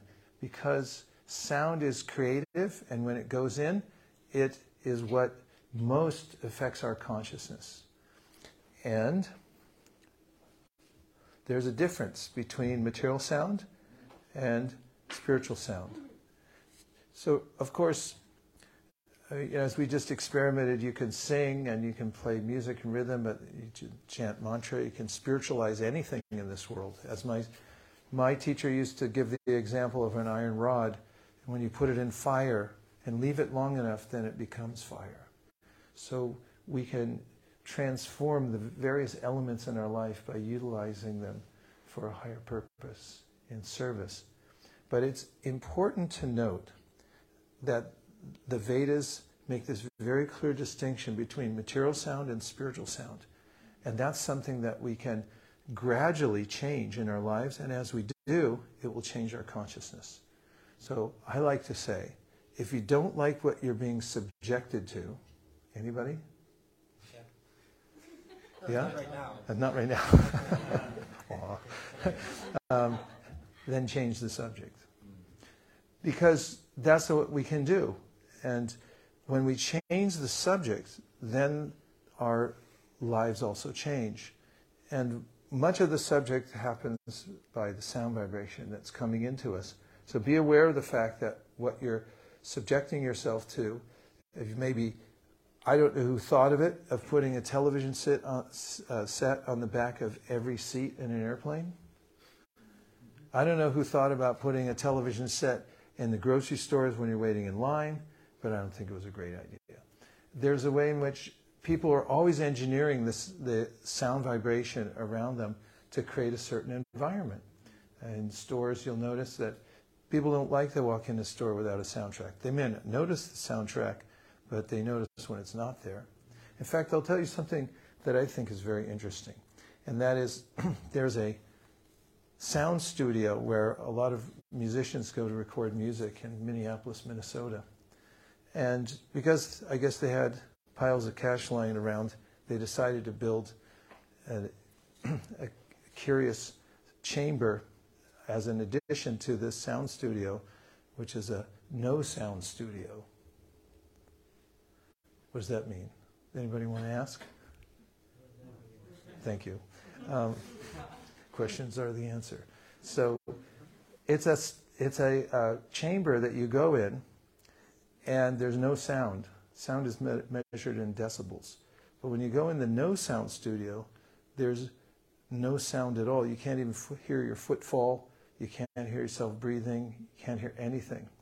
So I got really fascinated with it. So I looked into that. And I found a couple of articles that were written by investigative reporters. And they both said the same thing. It was, it's kind of shocking. Should I tell you? Yes.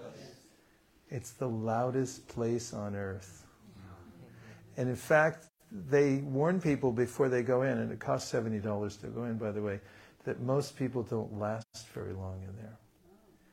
They have auditory hallucinations. And this goes to what Kaustubha Prabhu was saying about the ways in which we store all this information. Everything we hear goes in, and it stays in there. And when we go in the no sound studio, it's so loud. They said they couldn't stay in there. Most people, the, the world record for staying in there was 40 minutes. Some people go 10 seconds and they're scratching at the door. that was $70 for 10, 10 seconds, so let me out. And so the, that sound vibration is within us. And the, the spiritual sound vibration, this is one of the main points of the bhakti yoga practice, is that you can re-engineer the kinds of sounds you're hearing. This, what is the soundtrack in your life? And then everything will transform from the inside out because of the sound vibration. It's very practical. It's something that you can do in your life. For instance, um, my wife and I have a home in California, and we wired every room for sound. So, like, you know, there's a central place, and whenever I come home, she'll have something you know, some spiritual vibration going in there. She's either listening to a spiritual lecture, like Wisdom of the Sages, or or um, or some kirtan, some spiritual music, and it's a big difference that walking in a house where you hear that, or what if there was CNN telling you how the world's coming apart at the seams in every possible way? It's like, oh my God, what am I going to do about it? And then it's total anxiety. So. we have the sound within us, and whatever we're taking in, that is uh, staying. So I have this uh, saying, uh, You are here. No, I didn't misspell it, or I did, but it's on purpose. So if you want to know where you are in your life, check out what you're hearing because that's who you are, your identity, what you're attracted to hearing, and also it's going to determine where you're going. Is that a helpful equation? Uh, good to audit and see what's the sound in my life. And this is a little placard in my neighborhood. I, we live in Burlingame, California. It's about 20 minutes from San Francisco. And these, this is a storm drain. You can see the little grill there on the right hand side. You know, in the gutter system, when the water comes down and then when it's raining, it has to go somewhere, right? So on every one of them, they have that that emblem that says no dumping drains to bay. So dumping means people might have some used oil or something and then they just think, well, it doesn't go anywhere. You just pour it in this hole here. I'll just pour it in here and it's gone, right? Not exactly. It goes to the San Francisco Bay. In fact, there's layers on the bottom of the San Francisco Bay of all kinds of toxic chemicals. And where do they come from? From these openings. People all over the place just let things go. So as I was walking along, and I noticed them, I started thinking, yeah, my ears are kind of like that. They, they resemble these little storm drains. And I was thinking if I was to ever get a tattoo, I'd probably get them here, right above my ears, saying no dumping, drains to the bay of my heart. So there's a way in which the sound whatever we take in here, if we dump in here, don't be surprised if it ends up in here and then it disturbs your sleep or it makes you think in very odd ways and, and your mind becomes disturbed and it, you develop weird habits and so forth, because it's coming from what we're putting in here. So the positive thing is that besides not dumping, we can actually overwrite the sound that's already in our life and add this positive spiritual sound.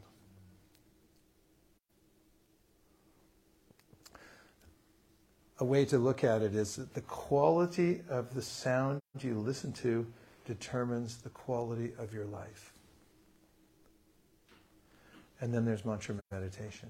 So let's just uh, try for a, a, moment. Do you have any soundtrack we could uh, put on? Any music in a certain key that's just sort of neutral? And we can try practicing together just a few mantras and see what it feels like in doing uh, what's like called japa. We did kirtan earlier.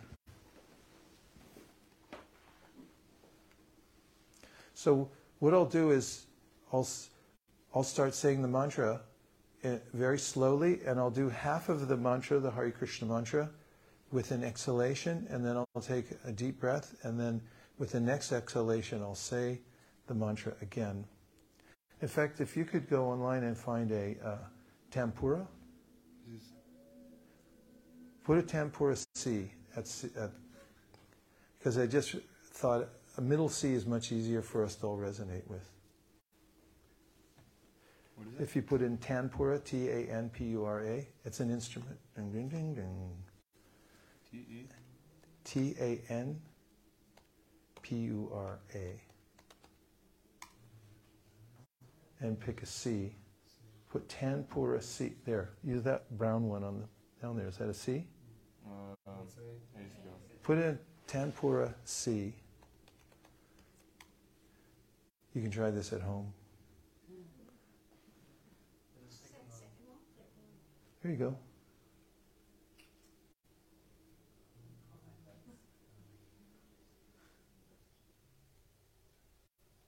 Hope the pictures are okay.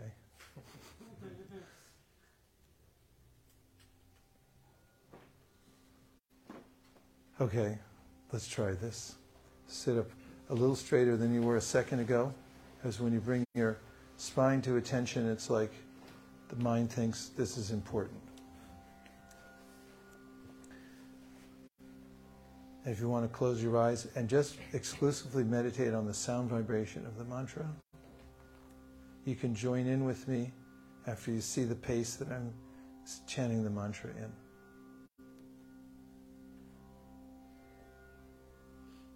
Hare Krishna, Hare Krishna, Krishna Krishna, Hare Hare.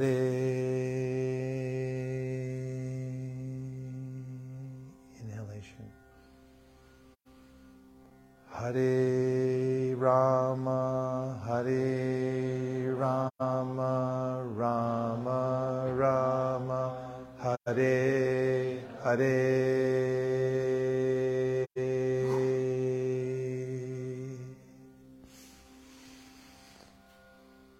Hare Krishna Hare Krishna Krishna Krishna Hare Hare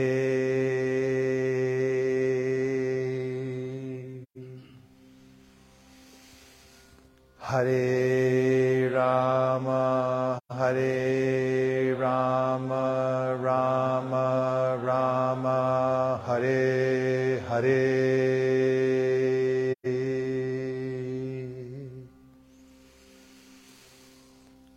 Hare Krishna, Hare Krishna, Krishna Krishna, Hare Hare.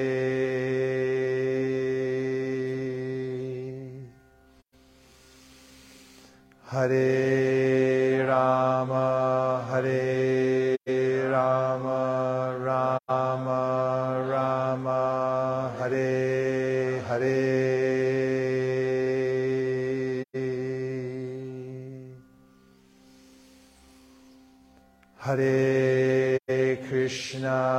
Hare Krishna, Krishna Krishna, Hare Hare.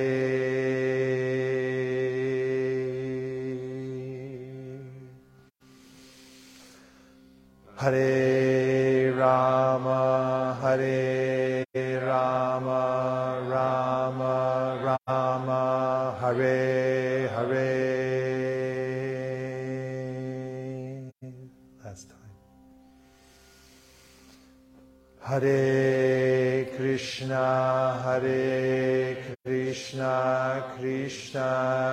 Krishna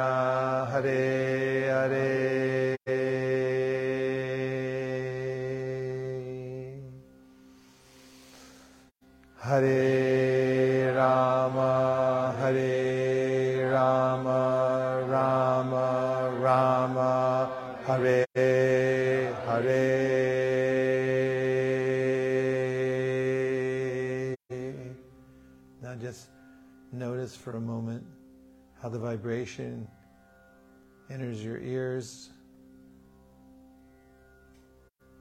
It resonates within your body. And this spiritual sound brings revelation.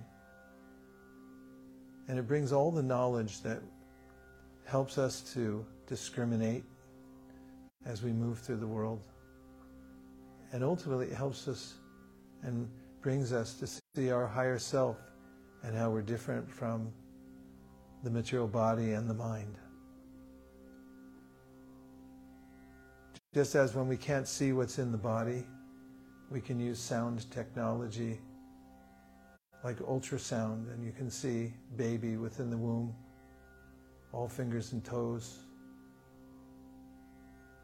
We can't see what's in the ocean, but if we use sonar, it brings back clear images of what's going on that's beyond our vision.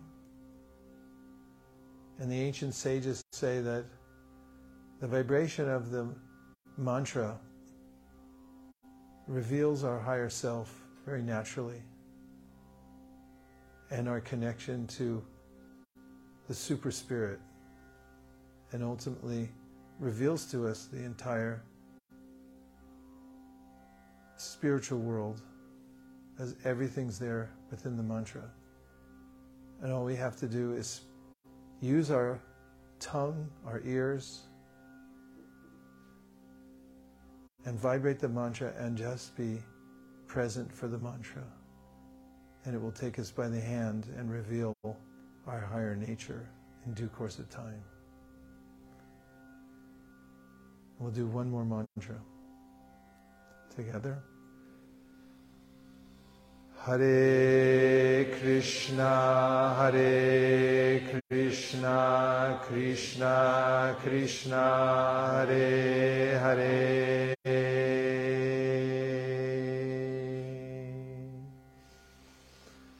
Hare Rama, Hare Rama,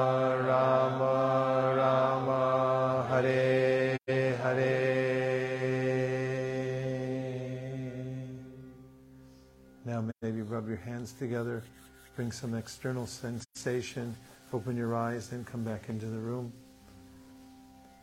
And this mantra, it brings this power into our life. So the first thing in the morning you can try as an experiment. Don't turn on anything.